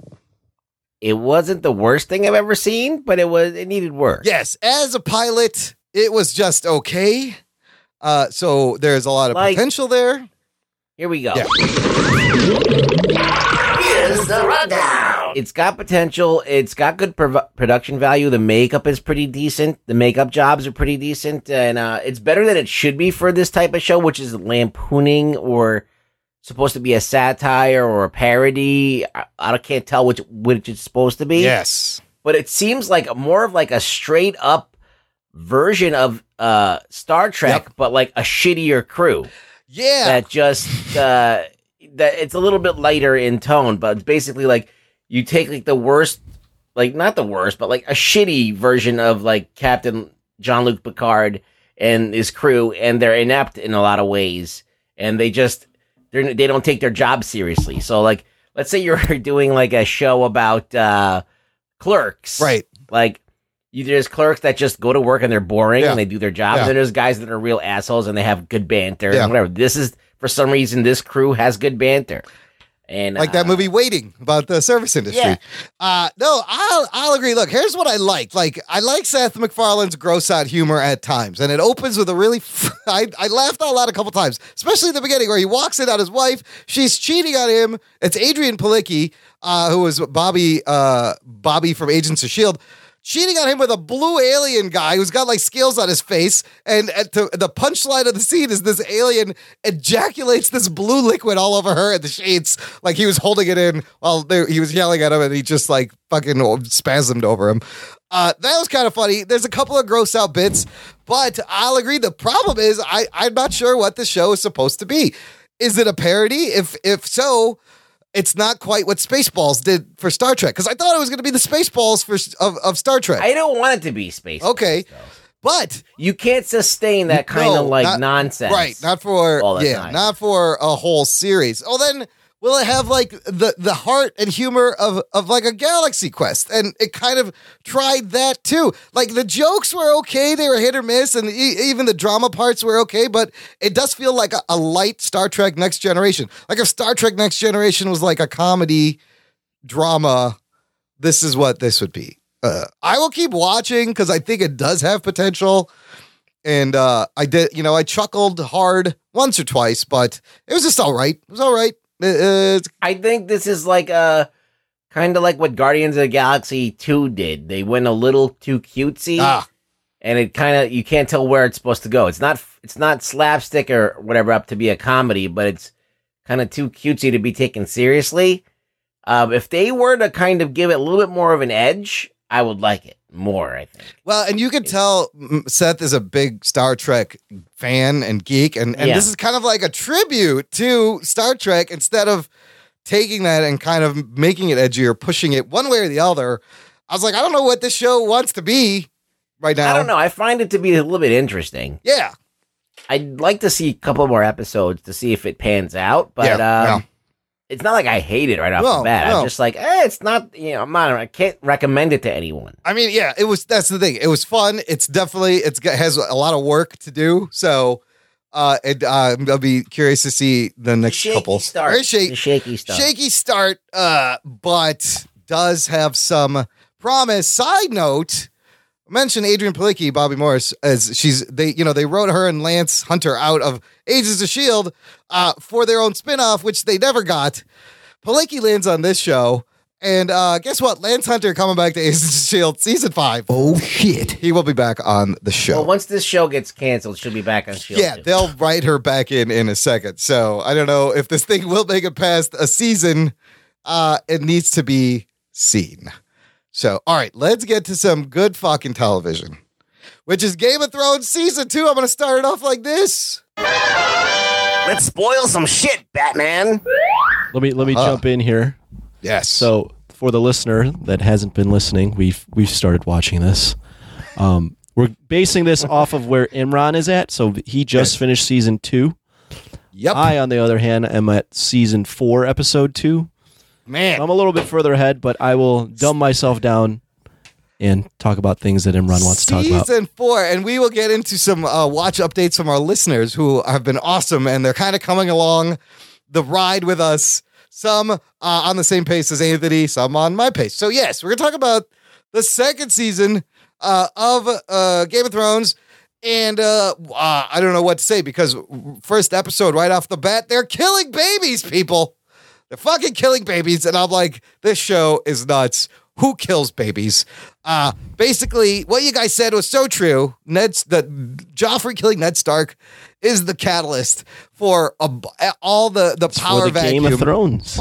It's this game has begun. Joffrey sitting there, and then you got, you know, the Baratheon brothers are coming and want to get it one way. Daenerys is like, I should be on the throne. Uh, Robb Stark wants to try to come down and and and take the throne his way. It's just a matter of who's going to get there first, who gets beaten away, who's You're remaining also forgetting standing. about uh, Balon Greyjoy. oh, and then you got uh, Theon Greyjoy Balon, his dad. uh, and his dad Balon. Uh, so and also in the beginning, you it was very weird because the first season, Theon and Robb Stark are like brothers. You know, he's the guy that he's not a Stark, but they they uh, I guess Ned killed all of Theon's brothers and took him in, but didn't treat him like a slave. Treated him like a son, kind of raised him, and uh, but then he turns.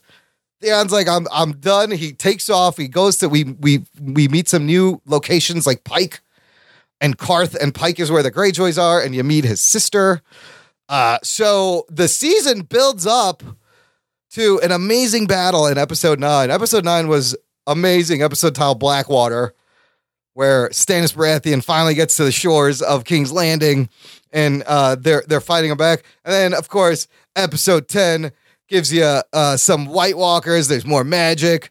Daenerys and her dragons. I don't even know how to talk about the season, but I thought we could just go through the characters because uh, these are some of the most interesting character relationships I've seen on television. Amazing dialogue. Can I can I jump in Yes. here real Yeah, quick? Imran's narrating everything for us. Yeah. Somebody save me. So I, I, I think at this point, when Game of Thrones starts kicking into uh, season two, Yeah. this is where I started to get a little confused because they keep on introducing old white guys that look exactly the I same. will agree. Yes, that's the problem. Yeah, I they're like these old white dudes with long white hair, and I'm yes. like, is that Theon's dad Yeah. or is that Theon's dad? There's Rodrik, like, there's Pycelle, there's that other dude with the brand, uh, the Stark kids. I'm like, these fucking guys all look alike. They're all wearing. yeah, like God, don't wearing forget about canvas Aegon up at the crowd at the. I, yeah, I, let's get creative with some facial hair, motherfuckers. how Like, about- let's do some mustaches. they mustaches. did chop you that one dude's beard off. That was pretty funny. Yeah. Uh, but yeah, that was also confusing. Uh, was all the different people, but Did you like? All right, let's let's let me let me rein you in a little bit, Imran, Yeah. because you're, you're you're gonna go off and narrate. Uh, I'm all over the narrate place. something that happened five years ago. I know. Um, did you like it more than season one? oh, absolutely. Yeah. Uh, everyone saying it gets better and better Who, is who were your favorite is guys? absolutely true. Wow, there's or girls? There's too many guys and girls. okay. We can start. Let's start. Let's just start with Arya Stark. Arya Stark, who uh, at the end of last season escapes, and then the dude who the dude who saves her gets killed. Everybody gets killed, uh, and they're on their way north. Right when they're captured. Yes, so they were on their way with. Uh, um, I forgot one of the one of the The one of the bastard kids. no, well, uh, Baratheon bastards. yeah, well, no, they were on the way with the night watch, Night's Watch guy going up, and he was going to Yes. take him to Winterfell. And that, that one fat kid's name is Hot Pie, which is hilarious. great. I love his name. He's so great. But yeah, that one, the Ironsmith dude, that's why they were killing the babies. They were killing all of Robert Baratheon's bastard kids. so the Joffrey ordered for all the bastards to go. go Joffrey away. is such a bastard. So, Arya. Well, he's not a Oh, bastard. He's just no, he's actually not a Not bastard. a He's an bastard. incest Yeah, he's an incest. He's He's an an incest, incestard. He's an incestard. but Arya ends up as the the the what do they call her? The cup bearer to Tywin. Yeah, those were great sequences when when they're when she's um, trying to let on that she's not as smart as she is. But Tywin, they're playing this game where they're they both know what's up, but Tywin doesn't know what fully is up yet. Yeah, that's I think really is interesting as the season progresses. He figures out that she's really smart. She can read. She's also She's observing highborn. everything. She's highborn because the way she says "my lord" as opposed to "my lord." So at first I was like, "Is Tywin on to her?" I think he's on to the fact that she's not who she says he is. But holy shit, if he knew he had a Stark kid right there the whole time, the man would lose his shit. And I was like, "You have no idea who you have, dude." Uh, in the meantime, Arya has made friends with this other dude, Jaqen H'ghar, who is also pretty awesome. That was probably one of my favorite things from season two. That that was great. She what what is the reason? He gives her he gives her three hits. He gives her three, hits because Three she names that he will saved him when there was Oh, a right. fire when they were trapped. So she oh, saved that's him. right. They were in the cage. Yeah. They were the cage kids, and she she gave him the axe. So he's like, three names I will give the girl. The girl must give name. Uh, oh, so good. So the first name, I can't remember the first name is, but It was the guy that was torturing people. Oh, that's right. That's right. I also love when she's in the cage and she's repeating her hit list over and over. Yeah, again. that's. I think like She's that's like- going to be uh, pretty important. What was it? It's Cersei Lannister. She is like Ilyn Cersei, Payne, uh, Hound, Joffrey, Joffrey. Payne, the Hound. Yeah, Yeah. And then she was adding She- names to it. She was adding names. So this little girl, she's fucking calling hits on people. She's calling hits. She goes and uh, the one one of the night the, the the king's guards is almost about to rat her out. She's like, "You got to kill him now." The guy shows up at Tywin's door, and then boom, he's down with a dart. And I'm like, man, this guy gets away with a lot of killing. And you find out at the end there where the magic. He's from out east. Like all the magic is in the outside, out, out east, out north. He's from Braavos, the city of free people. He gives her a coin at the end, and he's like, "If you need me." Call, say, go to Braavos and ask for Valar Morghulis. He turns his head away, he turns his head back, and he's another fucking person. Oh, shit. His face is completely different. Uh, Wait till you see what, what comes So next, that Nimrod. brilliant because that actually explains how he's able to just kill people willy nilly. Like he told them, she's like, I need to get out of the gate. That was great. Where the last name she gave was his That name, was and, that was awesome. and he's like, "Girl has no honor. What are you doing?" Although if that was me, I would have been like, "Okay, uh, I choose to kill that person uh, by old age." So that's how he's gonna die. Don't worry about it. But she's like, "Look, get us out, and I will take it back." And he's like, "Just walk through the gates at midnight." Fucking uh, the guards are just dead, stuck to the wall, and they just walk out. It's fantastic. That was So- good. I thought it was. That guy, yeah, Ari, Arya's Arya's course was great. I enjoyed. I also enjoyed the Hound a lot this season. The Hound and Bronn. But you see, like Like this is the great thing about the show. These are characters you should hate, but now you like the Hound. Yes. You like Yes, Bronn. yes. Bronn's on the wrong side of things, but you like. I'm so confused as who I'm supposed to root for. It's a lot like The Sopranos. Like you stop to think like these are fucking sociopathic murderers, and I love all the of funny them. thing too is you should be, te- we should be rooting for Stannis because Stannis. Oh, he's the worst. Well, that's but the thing is, Stannis is the rightful heir. That is his throne.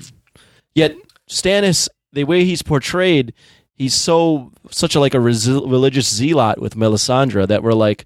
So for that episode nine, when they when they finally invade Blackwater, yeah. you should be rooting for Stannis, but you're not rooting for Stannis.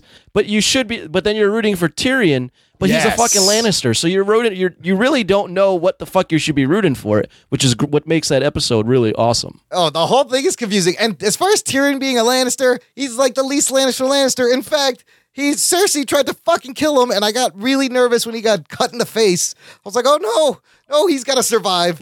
And let me uh, let me bring turn- up Tyrion's speech at that point. Oh, is, that's great. Is really good. Uh, the line where he's like, "There are brave men knocking at your door out there.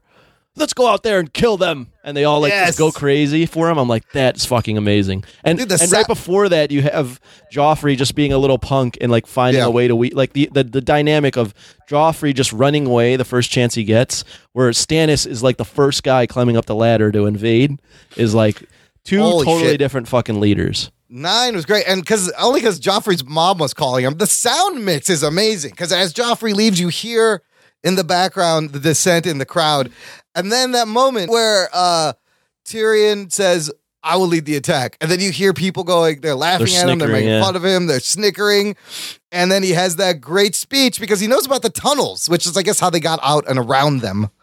Uh, he got the secret tunnels. Yeah, I did some research on episode nine, and they uh, HBO gave them a bigger budget Ah, um, because they were up to that point. If you notice, all the battles happened off screen. So this was the first episode them. where the battle happened on screen, and it never cut away from one spot. I think Neil Marshall directed that. Yeah. oh really? they did a really good job with that because that's one of the Now- best battles I've seen on television. I know it's going to get better, but up Yeah. to that point, that I- was awesome. I'm just saying that's pales in comparison to what happens Wow. in in the later episodes. Wow. So the So even as good as this Yeah. is, it's still not reached its Ah. peak. So Tyrion, so smart, they they set up the the dragon fire potion and Wildfire, uh, brother. wild oh wildfire. Wildfire. It's wildfire. So you know Stannis and his men are coming up, and there's just one boat, and they're like, "There's nobody on the boat," and you see green in the water. Tyrion gives the signal, and Bronn launches the arrow, and wow, what a tremendous green explosion! Oh shit. even the, the the red fire against the green was just gorgeous, like so beautifully shot. And despite that, they make it out short. Bronn has, a, or sorry, the Hound has a great line when they finally get out there. He's like, "If any man dies with a clean sword, I'll rape his fucking corpse." And like, just to show you how badass he is. Except when he sees the dude on fire, old Bernie face Hound kind of freezes up for a second. He does not like fire. Bronn saves his ass, and then he goes up and he's like, "Fuck your kingdom, fuck your king." I'm out, you motherfuckers. I was like, oh shit, fucking Hound ain't having it anymore. It's just too much for him. What else? What else, Simran? What else did you like? Uh, the fact that No Tyrion narrate. got, No more narrating. What else did you like? he like? gets he get I I did not like the fact that he gets no credit for the battle. oh, he'll Like, never get credit for anything. He's that's, never that's- gonna get credit. I That's really his felt for him. Played so well. up to this point. Is he's he's a Lannister, so he's gonna he's with the best, the most richest house in all of Westeros. Yet he'll he'll never be a true Lannister.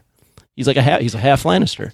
And like, but they, you know, he thought he thought he was doing good. He was sent there to be the hand, and then he comes out of that and he's like, "You're not the hand. This is your shitty room now, and nobody wants to hear from you, and nobody knows what you did. Nobody." He's clearly like completely like uh, undervalued by his Yep. family Yeah, and hated by his family. Only all because his he all sister because of hates how him he looks. fuck. Well, his sister hates him. Yeah, him. no, too. that's what I'm saying. Like every like no one, everyone despises him, and it's half man, well, it's, he's half because he's an imp, Yeah. and he killed he killed his mom. His birth killed his Yeah. mom. Oh, that's right. She tells the story of how, yeah, You some came great out lines. fucking came killed out her. and killed my mother, and he's like, she was my mother too. Cer- Cersei was great in that season too, because just her you she isn't easy to root for at all. She's terrible. No. But Yeah. you can see in this season You respect Yeah. her as an Yes. evil she wants Yes. to she was just born the wrong gender. If she was a man, she'd be a fucking Yes. warrior. But She'd she have been- can't. yeah. She's a fucking Yeah. woman. In the, and in this culture, she's limited in what she has. But you could see why she's she's so bitter about where she's at and where her her life because Just nothing's seething, been yes. decided for her. She's Yeah. had no Yeah. agency in her life whatsoever.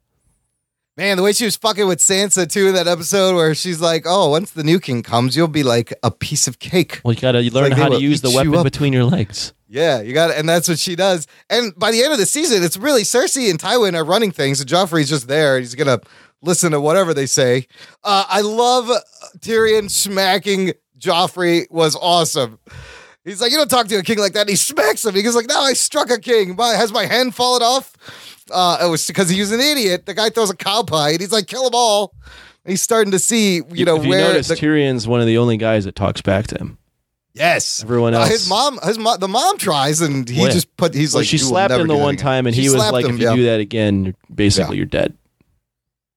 Yeah, man, she's hardcore. She's gonna kill her fucking kid, uh, based on who was gonna walk in that that door at the end. Uh, and she almost killed Here, him. let me let me uh, throw in some other names. Um, yes, my boy, my boy, my boy, my boy, Robb Stark. Boy? I love Robb Stark. Robb Stark meets a girl. I love Robb Even, Stark, and I love Yeah. uh, the girl he meets, Talisa. Yeah, I think I, I thought they had uh, really good chemistry. I liked I liked uh, Talisa's fucking good sexy hot time. 'cause That was she's the fucking only hot. sexy time. That was the only sexy That time. is uh, uh, Charlie Chaplin's Oh granddaughter. wow! T- really? Wow, wow. She's But she is exotic The, and the beautiful. way Robb Stark is portrayed, I, I just I really enjoy. what do you like about the Robb Stark? He's the young wolf, man. He's the he's the king of the north, but he, he's the only guy in there that he's not going for the throne of Westeros. All Right. he's going for is revenge. Yes, He, he all, he'll he'll be the- he'll he will after this is all done, he would go back to the north and just be king up there. He doesn't want to rule, rule, rule everything. This isn't a power play for him. he does is not want to pure sit on the. Iron Throne. Yes. Right, right, right, right. You're gonna love Robb Stark later on in the series. He look. I always get. uh I get him confused with Jon Snow because they look alike, and then I used to get him confused with Theon Uh, is Jon Snow over the wall? Has he met the wildlings yet? Uh yeah. Okay. So jo- the Jon Snow storyline is there up there, and uh they get capture the redhead, and they Ygritte. leave him. Ygritte. They leave him to kill her. You know nothing, Jon Snow. Yes, that's a great. That's a great line. He can't do it. She gets away. He's trying to find his people. Of course, she knows where she is. Uh, these the those wildlings have a kick ass costume, like the helmet with the Yeah, It looks was- like Skeletor. I was going to say that there, the, the costume design is is So good. fantastic, and especially So good. when they go in the north and you got the crows and you have the. I'm like, first thing I thought I was like, is that fake fur or real fur? But but the, the wildlings, I mean, they look like they could just blend right into the snow. The camouflage, yeah. If they lie down, you wouldn't see them. Whereas the crows stick out like a sore thumb. So, uh, what's his name? Oh, uh, that dude. Uh, I wrote his name down. Qhorin Halfhand, like, kind of provokes Rob and makes him kill him so that uh, Rob can get a meet a meet and greet, or Jon Jon Snow a meet and greet with the the real King of the North up there, which I haven't met yet. They're on Uh, their way. Manser. Manser, yes. I thought Shae was gonna bang and Jon Snow were gonna bang in the snow. Apparently he's Shae? a virgin. Yeah, uh, not Shae. Uh, That's Tyrion's the, the, girl. Come on, man. The redhead girl. What the fuck is her name? Ygritte. Ygritte. Yes, I thought Ygritte and Jon were. She was gonna deflower did they bang? Jon Snow. No, but they were spooning, and they Oh, woke yeah, up, and and she- she's like, "Is that a sword in my back?" And he's like, "Oh," he's all embarrassed. And then she finds, she realizes he's uh, he's, uh, he's still a virgin. Yeah. I can't say anything. Oh my god! I, I'm also at the point, not as far as as rugby, but I'm holding back on stuff too. All right, let's talk about what Daenerys is up to. We saw a new land. Okay, Daenerys for me Yes. was actually the, her plot story in this was the weakest. yeah, yeah, yeah, there's times where she's gonna be weak, and there's times where she's gonna be strong, and this is one of the weaker ones. yeah. ones. It was kind of like in the background, just getting her from point Well, it- A to point B. at this B. point, it's still so disconnected from anything that really matters to you at this point that right. it's it's still and and all she's doing at this point is is figuring things out. She's setting things up. Yeah, it's, it- but it's so far away.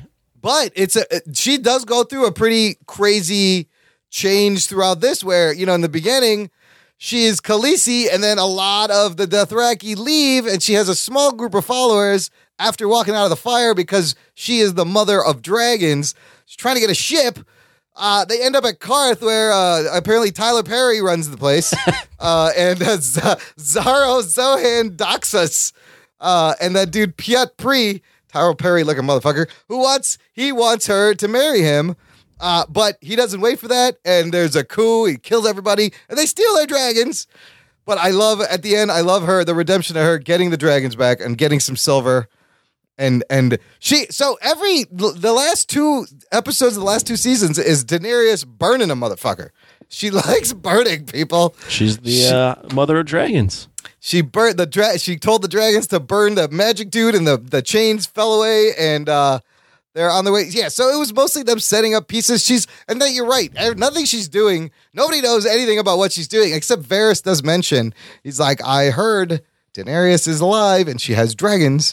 And They don't. uh, they they don't they give a fuck him. about her. Oh, they don't give a fuck. They don't give a fuck until they need to.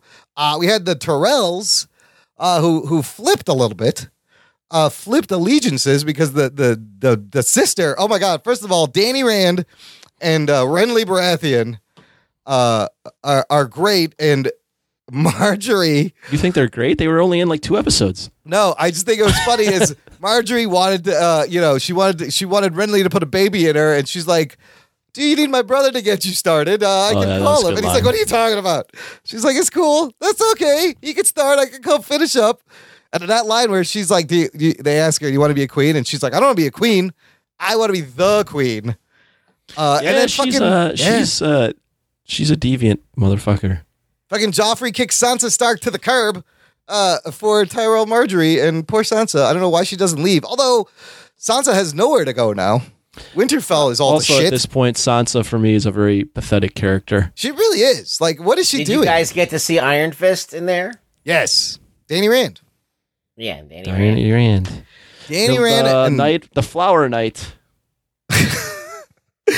See, doesn't he act better when he's in his element? he right he kind of he kind of does. I, I- it's I like a don't whole think they really different, give him uh, a lot to do. He just stands he there. just, I mean, just blow at guys. this point, yeah, it's just like blow guys, make out with dudes, and then stand around and, and be told things. uh, and then uh, who else Here, we got? let- all right, here, yeah. Brienne, me some more Brienne things. of Tarth, Yes. fucking her- awesome character. Yeah, so I love this whole storyline where Lady Stark lets Jaime go and Robb's oh, Lady pissed. Stark. Let me let me make a quick point on Lady Yes. Stark. I hated her this season. Do you think that was smart of her to let Jaime leave for the no, trade? no, it was not smart no, of her. No, not smart at all. Uh, Robb gives her a talking to, but Bri- Brienne is tasked with taking him to King's Landing. She's fucking badass. I uh, I I love I love her. I love her character. I love that scene where they get to the water and uh, she has to kill those Stark people because they were giving her shit and they almost uh, they made Jaime Lannister. And she's he's like, those are Stark men, and she's like, I told you I don't work for the Starks. what Game of Thrones is really good at, what I've noticed at this point is they're really good at making you care about characters that were just sideline pieces when you first met them. Yeah. You know, and then Yeah. they build these characters up. It's really well done how uh, how character driven they they they are really are. Because Brianna Tarth, I'm like, who the fuck is this tall bitch? Right, And right. now I'm like, I kind of like this girl. She's really honorable. I mean, she's fucking protecting a criminal, and and she, she's just doing her duty. And She's a good. She's good at what she does. Yes, Yeah. yes. You you know you you, you see that from the where where the- are you on Jaime Lannister at this point, Imran? So Jaime is uh he will do whatever it takes. The fact that he kills his fucking cousin to get out to escape the first time after like telling him this heartfelt story. Like I didn't I I, I saw the cousin creeping forward and I was like that's probably not good. But then Jaime's going into this whole story of when he was a squire and his first time. And then he's like, "We're gonna escape," and he's like, uh, "His cousin's like, I'll help you. I'll do whatever you want." He's like, "Very good. You're gonna have to die." And I was like, "Oh boy, I I kind of had a feeling, but." He, I mean, for him to take the time to just tell that whole story and then just fucking kill I him, would like go guy's so- ruthless. Jaime Lannister and Cersei Lannister are two of the most complicated, interesting characters Yeah, on, on yeah. television at this point. They really are because at times you do think Cersei does care. You know, she cares for her children. She she is a mother, and she's but but she'll just do some fucked up shit at the same time because uh, she is she's got to be her way. yeah. Well, she's at war. She's Yeah. at, first off, she's at war. Yeah, Second off, she's had, like I mentioned earlier, absolutely no say in what she, she gets to do in her life. Right. She's yeah, and that, she was that- born in a Lannister Yes. as, a, as a girl in a Lannister family Yeah, that's a good point. and was she's married totally to a guy that yeah, yeah, didn't like her at all. Robert Baratheon never liked her. She yeah. was forced to marry a guy that loved someone else. yeah. That'll make you bitter. And not only loved a Stark, so then that hence why her bitterness towards the Starks. oh man, yeah, that's good. Ah, she that they're are all good they're very complex. Uh, last last episode we didn't even get to talk about uh fucking Littlefinger, uh, who is just Oh, a he's little, a little he's, he's a little fucking rat. He is playing every side, uh, wherever he is. Jesus Christ, this guy. He's a slimy Such piece a of shit. slimy piece the of shit. The way he acts, his voice, Yeah. I don't I don't know if I like it or not. I know it's kind of like uh, it's uh, yes, It's- Sansa Stark. yes. You will have to go now, Sansa. So yeah, and then some of it is just like such over the It's top very bullshit. over the top the way he Yeah, acts. yeah. But he owns the finest brothel around. Yeah, he's got some good hookers in there. He's got some good Roz hookers. is still looking ar- walking around. Oh, you know what? Uh, another great moment got me nervous when Cersei tells Tyrion, "Oh, I have your whore, brother." Uh, and then they bring her in, and he's worried, and you're like, "Oh shit, they got Shae, and it's not Shae. Oh shit. It's it's Ros, isn't it?" it is Ros. And yes. they play both of them play it off like she's the one, and then he goes and finds Shae. Uh, that that was very very well done. Shae's gonna have to be careful. And again, Shae almost uh, Cersei was almost onto her again. She was trying to figure out like this girl doesn't know how to curtsy, and you're uh, up in King's Landing. All of, like how did that's got to be a interesting story. And she starts to tell the story, and luckily is interrupted uh, during the battle. By the way, that I just we got to go back to that battle because medieval warfare is badass, and what they showed us was badass. Fucking flaming swords and rocks against ships and ladders and battering rams. Like you forget, like that th- that warfare was this brutal. It was up close and personal. Up close too. and personal. Uh, you had to get your sword Ugly. bloody. Yeah. Oh, that was that and, and like so well shot, really easy to follow the action. The one thing was weird is how Stannis was like he he got it to the top. They lost the battle, and it looked like he was being captured, and then he's just free. The next scene. it was his own men grabbing him. Oh, oh, pulling him away. Okay, so yeah, we meet Melisandre, and she's a fucking witch, and the and and and and they put a a, a dark ghost baby in her, and I, that was fucked up. The black baby that looks like Stannis. I didn't like that. was I weird. didn't like the bla- I didn't like the kid. I didn't like the magic baby. the magic baby goes and kills Renly Baratheon. What what the shit is this? I thought that was uh, A little convenient. Yeah. I thought it was. I thought it was. I, I'm warming up to the magic, but to be honest, the first when they first started introducing the magic, I was like, It's I a don't know if I like the magic It's a as much. little gimmicky. Uh, It's not that it, it's just. I don't know. It's it's a, it it's very Deus Ex Machina, but I'm learning to like. I know Melisandre has a bigger role, and she does some fucked up shit moving forward. I remember hearing some things. there is um she's a character that is you could take or leave but like it's one of those things that she's essential in kind of shining a light on this religion that she's yes, part the of Lord of the mm-hmm. Light. and ushering in notions of magic into this world because at this point you haven't really seen anything Right, magical right, right. and so you got like kind of like the White Walkers that they're magical. The the dragons are magical, or they shouldn't exist. And now you have the apps. You know this this kind of this religion with magical overtones to it. There's a, yeah, it's neat how the magic is uh, on the edges of this world.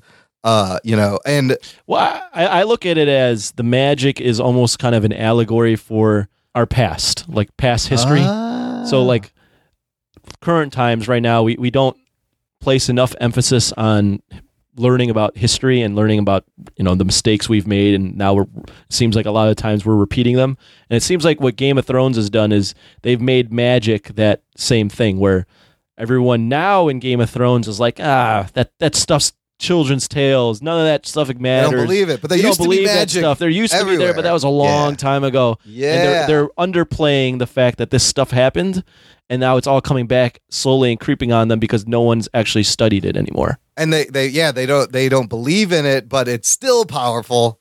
I i guess so there's so many religions. So like the dothraki have a religion? Then there's like the old gods and there's the new seven gods then there's the lord of light god. Well, you got to throw out like Essos is like its own thing. So like that's where the Dothraki are. You gotta kind of gotta like forget about Essos because that's Okay. its own land. that's completely separate okay Yeah, where, whereas Westeros has like the old gods, the new gods, the, seven faces, which are the new yeah. gods. yeah Um, and then what the lord of light thing comes Lord of from Light's I a don't know new, where. it's like it's new this new religion. It's monotheistic. Yeah, and then you, and then you Oh. got uh, huh then you got the Greyjoys who believe in the the drowning god or the water god. I forget what he is. They and they're like Ah. their own island, so like they they can believe in whatever. They're like Hawaii. okay Well, like you know, the new gods, and- island- the- Pacific the, Islanders. old gods and the new gods are an allegory for uh, you know Greek Yeah. gods and the pagan gods, and then the yeah uh, yeah Lord of Light is kind of like a allusion to uh, Dude, Christianity. he's fan fictioning history. This motherfucker. That's uh, you're. That's exactly what it is. Where even, but you know, what's interesting in Christianity is they adapted a lot of pagan symbols. If you follow it back to get the pagans to jump on board with this Christianity, uh, in terms of like the the triangle shape of like trees and and oh, everything. everything is, from pa- from paganism. the pagan. Uh, the, the the Romans had this installed into every facet of their culture. Right. They couldn't just mandate a religion change without like making it very easy. Yeah. like nobody nobody would like, have bought it. Yeah. It's almost like you have everything that you had before. It's just called something different. Right. That's Yep, all they yep, did. Yep. Yep. Yep. Uh, and I think it's uh. They just put a new narrative. Yep, they put a new narrative and they made uh, Jesus the head guy instead of whatever it was, and uh, you know the switch from and then they made saints, which were like the the, the, the lesser gods. yes, and this and yes, that. yeah, Let me let me Yeah, throw in good. one more character that you haven't Yeah. mentioned. Yeah. Theon Greyjoy. Who Yeah, he's a you mess. mentioned What a mess. early, but Yeah. he is yeah the epitome of a mess. What Um, a he mess. he is like the epitome of like what this show is kind of about, where it's like f- loyalty to family, and Yeah. he doesn't he doesn't know whose he family. doesn't know who is. his family is. Yeah. And he doesn't know what, what side to please, and he's not definitive in his actions. So he's just kind of being pushed and pulled by different families.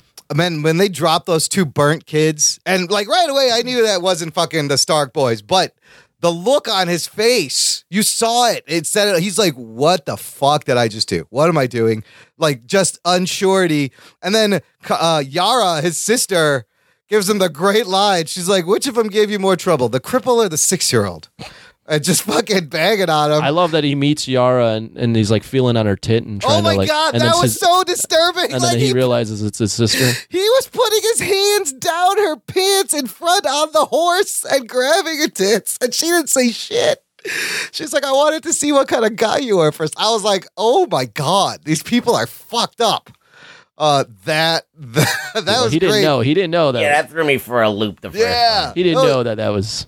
She's not a handsome woman. No, woman. she's not. no, she's not. But she's clearly leading the Greyjoy uh, army and ships and shit. And then they just knock him out, and they're like, "Okay, enough of this shit. Let's take him Yeah, home." his We're done." speech in It's so comparison to good. Tyrion's, where Yes. Tyrion like rallies everybody and and Theon tries to rally his group, and they just like, all right, you're done, and knock him out.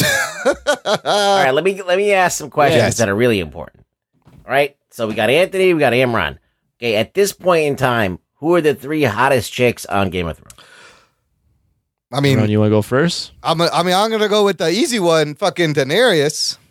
Oh yeah. Okay, Uh, But your turn. You got to go with Imran. You got to go with three. He Oh, asked we'll you go- for three, you dummy. Well, we'll go back and forth. Oh, okay. Look, I'll go Daenerys. Talisa was was was pretty hot uh, because you did get to see her naked also. Uh, and hmm, Shae Shae's attractive, but there's just like I don't know. There's something about her. All right, I'll go with uh, Daenerys. Yeah. she is just stunning every time. Not and on, on screen, she gets better um, as you'll as we go along. Daenerys is great.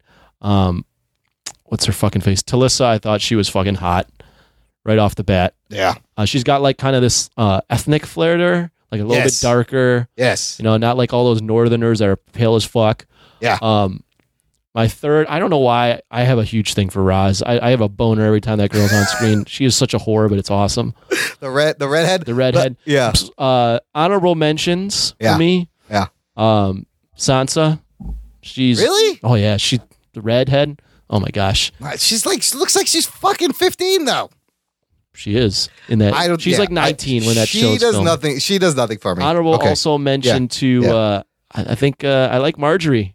I think Margaery. Oh, Margaery Tyrell. Yeah. Yeah. You know, and there's something about Cersei Lannister that's that's sexy also. Well, she's I- like the elegant old. yeah. She's like yeah. she's like in her 40s. she's beautiful. I mean, she's not hot, but she's very She- beautiful. you've seen her on 300 too.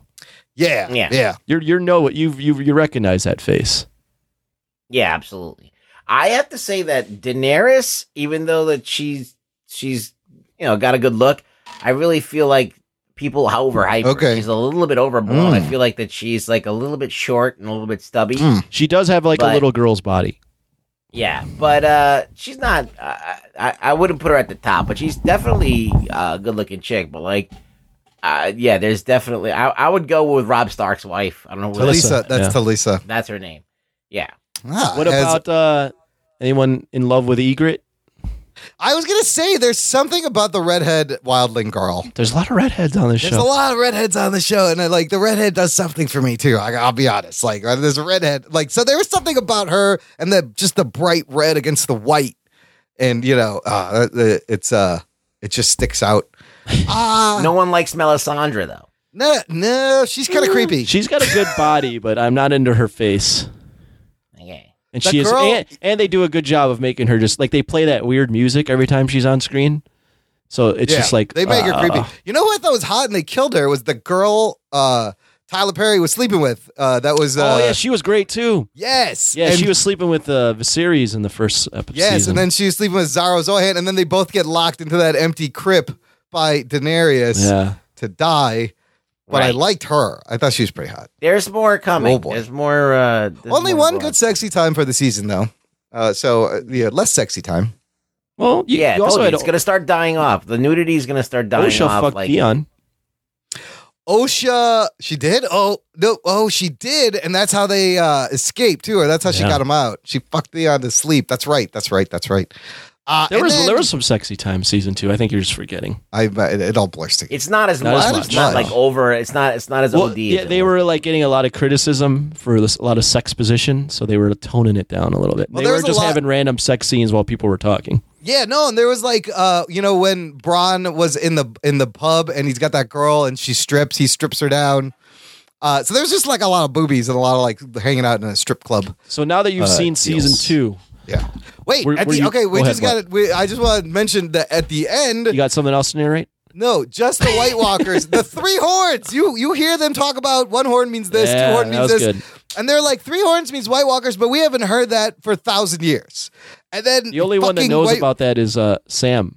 Samwell. and he, they're- they're like, "How do you know about that?" He's like, "I read it." I read it. Yeah, I re- yes, he read it in a book, and then you hear the three horns, and then you see the fucking. Even there's a zombie horse. It was kind of like a, an awesome Walking Dead scene, uh, but way better than Walking Dead when Yeah. those fucking White Walkers showed up. That was cool. It's just a different level of. Yeah. I mean, Yes. Walking Dead. For all we give it shit, they do a really good job on the makeup. But Yeah. this is Yeah. like No, Yeah. Walking Dead is like a very w- quality Yeah. show, but I think that, as I said, it's on its downside. Right. It's, it hasn't been able to maintain, Whereas this thing Oh. just keeps going up and up and up. Well, th- I mean, I mean, and they don't do that thing where they decompress No. everything No. and you're bored. No, it it does a great job. Like you won't see Daenerys for an episode, but they'll you'll check back in, and it's just enough. It keeps it moving. Uh, and uh, so yeah, are it's you great. are you now more into it after watching season two? I am. Uh, but I'm. I'm. I. I. Here's the thing. you- were I'm- you already into it after season one? And I was like, into it, but the the I was into it after season one. The second season's got me way more invested. However, I'm starting to see this is like a fucking crack addiction. like because while I want to smoke all the crack all right away, all of it, so I can have the all this, but I also want to enjoy the crack. I want to slow down and uh, because if I binge like. If I binge too much, like I'm not gonna fucking remember anything. Like it's all gonna blur together. So I may That's what happened to yeah, me. so I may take a little bit of a break between before I start season three to catch up on Preacher ended. I gotta I gotta watch the last couple episodes of Preacher. I didn't watch any of it. Oh, I've I've been watching it. I gotta watch like the last three, but the season's over. So I'm gonna do that, and then I'm gonna jump back in. I feel like we'll blow through this in a couple of like we'll be at the end of this in a couple of weeks. Well, you I'm- will. I will be definitely. you will be done. I, I will is just fine. say, try not to look up anything. Literally, I'm- don't look up anything. I won't. I Don't won't. even don't even Google search people's names. I'm Like, don't already even Google search their real name. look. Here's what I know. It will Ep- help you so much. Episode nine of both seasons have, have been the huge fucking turning points. I have a feeling they like to make episode nine fucking nuts and then do wrap it up in the tenth. But like nine is like the wha- holy shit, what the oh, fuck Oh, shit shit they do. They've done it twice. Also, they've burned Daenerys has burned people twice in episode ten. I don't know if this is a pattern, but definitely the way it's structured, the way it builds up to the nine, and then kind of has a nice closure with ten within the episode. well, what is ten so does is well they, they kind of Then they set kind up the next they- thing. Yeah, they set up the next thing. It's so fucking good the way it's all set up. Yeah. I mean, I honestly I could binge the whole thing, but like I said, I don't want to smoke all the crack at once. I want to enjoy my crack. I paid a lot of money for it. Unlike I just want to. I want to make one uh, thing. yeah, So when we were uh, doing the live blab, Yeah. and uh, that the dude, Sir, whatever his name is, Uh, sir, uh, the the fake British guy called you rugby. yeah, fake British Dakota yeah, Saunders. Dakota Saunders, and I and he goes that he he thought that that Arya Stark was attractive, and she's a child. I remember oh, that. Oh, no. I Doesn't that make her that. skin crawl? Yes. Like when I'm like, what are you saying? He's like, well, he's. I'm like, whoa. Holy shit! I totally remember she's that. not even okay. Let me. not only is that she a child, and that was like She's two a, years she ago. looks like a boy. I was gonna say not only is she a child, but there's like little girls that you're like when she grows up, she's gonna be something. Right. That's It's not, the even that. feeling I get with No. Arya Stark. No. No. I had a feeling he liked uh, small boys, and that's why. Yeah, that was just such a strange thing to say. And, and and the sad thing is that there is a bunch of dudes. This is not like a one time thing. I've, I've I've run into this where I've heard like weird dudes have an affinity for They're into Arya Stark. like if I read comments on certain Yeah. things on Game of Thrones, Ooh. or like I read an article on like birth movies death or something, there'll be some fucking asshole who at even at I mean now she's like 18 years old or something like that, but like during that time she was like a kid. And I would read like comments like that, and I was like, "Dude, these people are fucking. Jesus real Christ. strange. What is up with these people?" Uh, so one final piece of news regarding the finale, season eight, uh, that I'll share, and then we'll get to some feedback, which is also Game of Thrones related from our listener. Uh, uh, I, season seven was hacked, leaked. The whole synopsis is apparently. Ruggs, what was leaked exactly from seven? Do you know? There were a couple episodes that you could watch a day earlier or something Yeah. like that. Yeah, I think the episodes got leaked. Well, Like- yeah.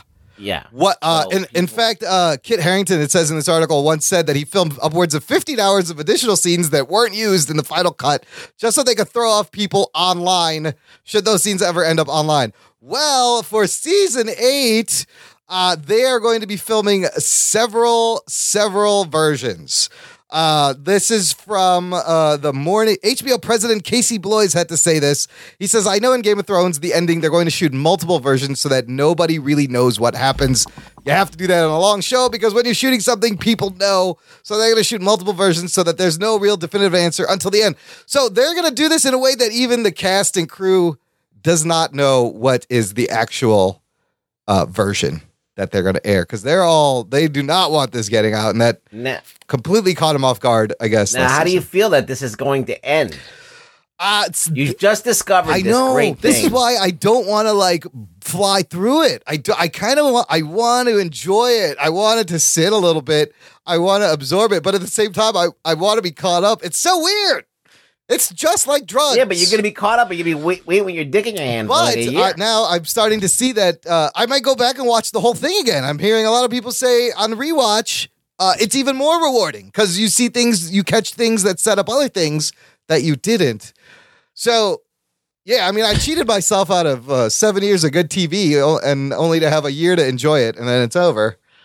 But I, it'll be fine. There'll be a next I thing. will be. I mean, I'm sad that it's already ending. Yeah. Even though it's been seven Yeah. years. Yeah. But I will be happy to be in the conversation. Yes, yes. That's the other thing. I'll be happy to be finally caught up and know what the fuck people are talking about, for Christ's sake.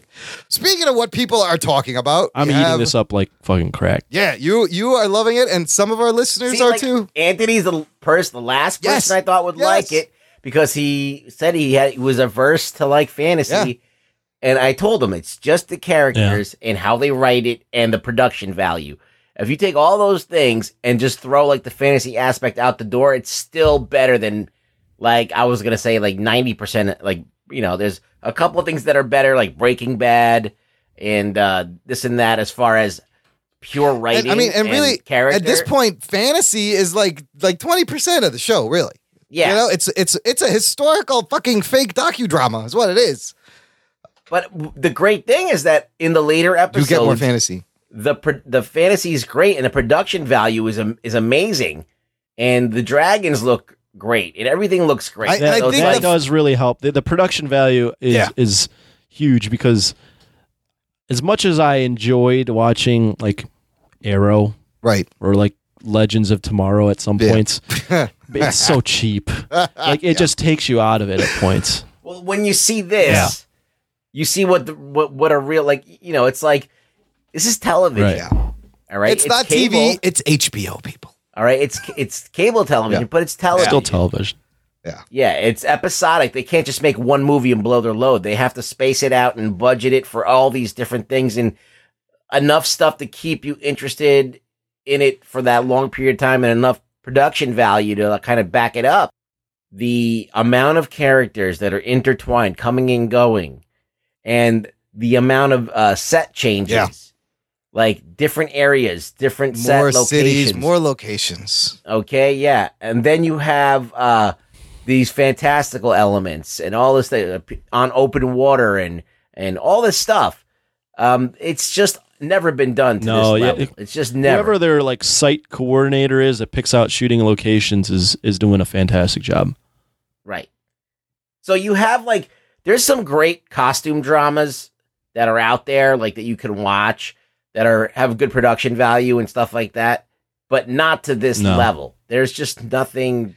It's. I mean, com- so I, close I'm to another. Actually, my friend Gabe, who uh, I saw him earlier this week, he watches Game of Thrones, and he to him, he's like, "This is the best thing I've ever seen on TV." I was like, "Holy shit!" He's like, "Yeah, this Like is the you best can go thing back ever." and watch Rome. Yeah. And you'll see that the sets are a lot cheaper looking. Really? this. Wow. And at the time, I remember thinking that was like their most expensive show at the time. Yeah, and Rome was great Was- for its yes. time, but this is on another level. I mean- this is all. I mean, Rome is still great. It is Rome good. is still up it's there. really good.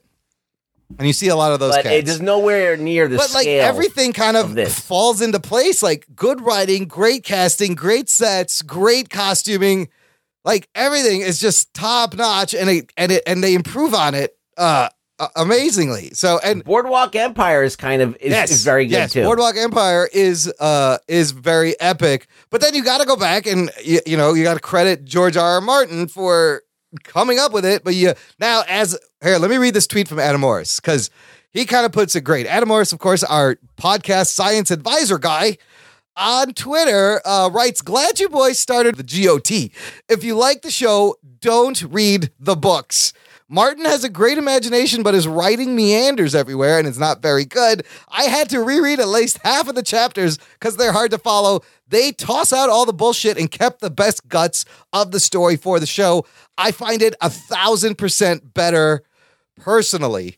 And he's like, it's opposite of most adaptions. You can tell how long it takes him to produce a book that he has storytelling issues. Some people love his writing. I just find he gets wrapped up in details that don't matter or go anywhere. So you get bogged down reading it.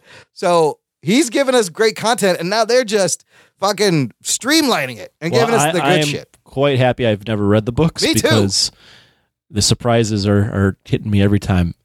And I think this is, you know, once in a while there's an exception to the rule where the book is not better than the movie or the TV show. Uh, and this is that exception. But I agree. I'm glad. I've no. I was like, we ain't reading shit. Don't worry, Adam Morris. No, He's like, okay, good. anything. Yeah. Uh, another uh, Game of Thrones update from people from the Facebook group. David Malofsky says he actually watched the first four episodes a long time ago. My reaction was, this is really well done, but I'm completely uninterested in watching anymore. And then Wes Cranford, Yang from Down Under, wins the night with the best line. He comments, I don't think you could keep up with Tony anyways. He seems to have traded chasing women for medieval incest porn. LOL. Points points to Wes Cranford. That's let, a great let me line. comment on that. Yes. There's been already. I mean, even coming up this weekend. This is filming. This is being recorded on a Thursday for our Yeah. listeners. Even coming up this weekend. I know last weekend, the weekend before, there's been nights where I haven't gone out because I'm like, I just want to watch Game of Thrones. Holy shit. I, I'm gonna I'm gonna put this out right there right Yes. now though. This might actually help you with the women game Yeah. because now you got something to talk now about. Now you'll know what the, Everybody watches it, including women. Yeah.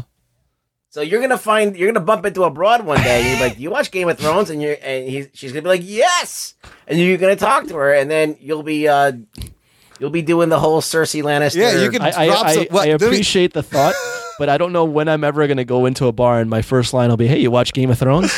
Let me get a, a Game of Well, Thrones. not, maybe it won't be your first line, but after you've uh, started. talking Anthony, let me half get a Game of Thrones pickup line. Can you come up with one? Game of Thrones pickup line. Yeah. Want to want to sit on my Iron Throne? Ah, there you Something like go. that. Oh shit! Yeah. I knew you wouldn't disappoint. Uh, want to pet my dragon, Daenerys? Uh, I don't know. Uh, okay, so finally, from Ron Hans, listener and Patreon supporter, he goes, "Hey, Imran, I just got done with this week's."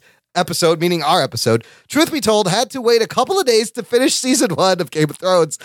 I was at episode eight when your review dropped. With that said, as I type this, I am now on season three, episode five. Oh, shit. As you can tell, I am in. I love that you brought up the fact that Peter Dinklage's character steals every scene. I thought the same thing. I can't stop watching any scene he's in. The other thing that I like about finally watching the show is the fact that I know where some of these people in the movies came from. Finn Jones, I could see he could actually act his way out of a wet paper bag. Uh, Sophie Turner, way better in Game of Thrones than X Men. Alfie Allen, who plays Theon Greyjoy, was a douchebag in John Wick, and I can now see where he learned it. The fact that I can now binge this show is awesome, but binging it does make me forget a lot of what has come before it. So, you guys doing the reviews is going to be great. Keep up the great work, guys. Look forward to the next review. Thanks, Ron.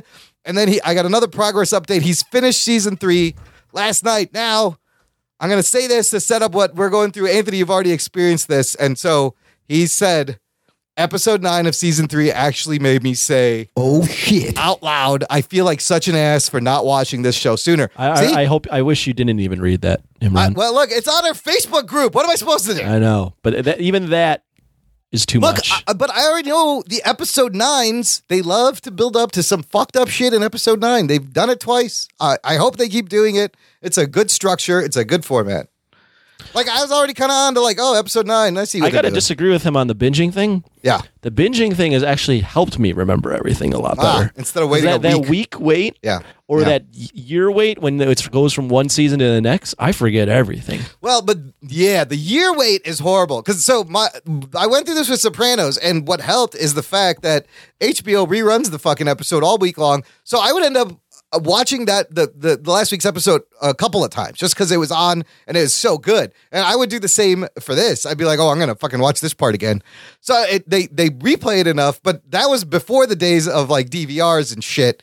So I don't know if gonna even do that anymore. But you can watch it over. But between seasons, ooh, I'm glad I didn't have to wait between these seasons. I got to tell you, uh, just got to wait between the last. two Now we just gotta wait a Yeah. year or so. This is why I'm so I don't want to blow through it, but I do want to blow through it. I don't know what to do. uh, Just do one season at a time, a week. yeah.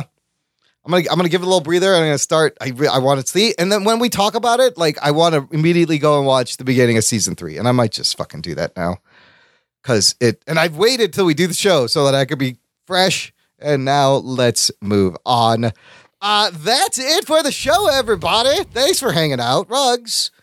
Where can the people find you? Really, Rug Boy on Twitter. That's right. And you can find me also on Trivia Geeks and Sketching Comedy. Real quick, last night we did a pretty fun episode of Trivia Geeks on live on YouTube with two uh, really good comics. They, these guys' names are Dan Cummins and Chad Daniels. Dan has a, a podcast called Time Suck. It's really big. And both of them have been on Comedy Central, The Late Show, The Tonight Show. They have multiple stand up specials. Uh, they couldn't have been nicer guys. It was a lot of fun. It was a fast and fast and loose edition. It's on YouTube. I'll embed the video in the show notes. It was a lot of fun. And uh, these guys were like legit comics on the show. It was neat. So, but subscribe to this show, listener. Leave us a rating and review on Apple Podcasts. And of course, tell a friend, spread the geekery. Now, you, I'm sure you know someone who listens to Game of Thrones. You can get them on board. Uh, send them, link them, post this on your Facebook, spread the word. Listens to Game of Thrones. Yes, I, I mean listens to Game What, of the Thrones audiobooks? while they're watching it on TV. You listen to it while you watch it. That's technically not What incorrect. if you're deaf? then you read the captions like I do. I, and you know what? Captions on this show, can I just advise?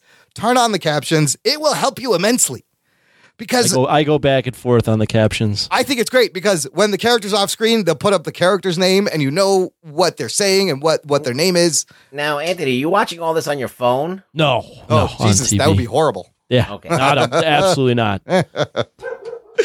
Joplin, That would shut up. We're podcasting. Uh, that means it's time to go, listener. Thanks for listening to the Jock and Nerd podcast.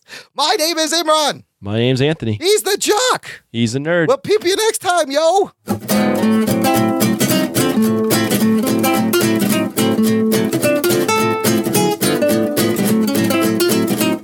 Ah, yes. I see that you know your judo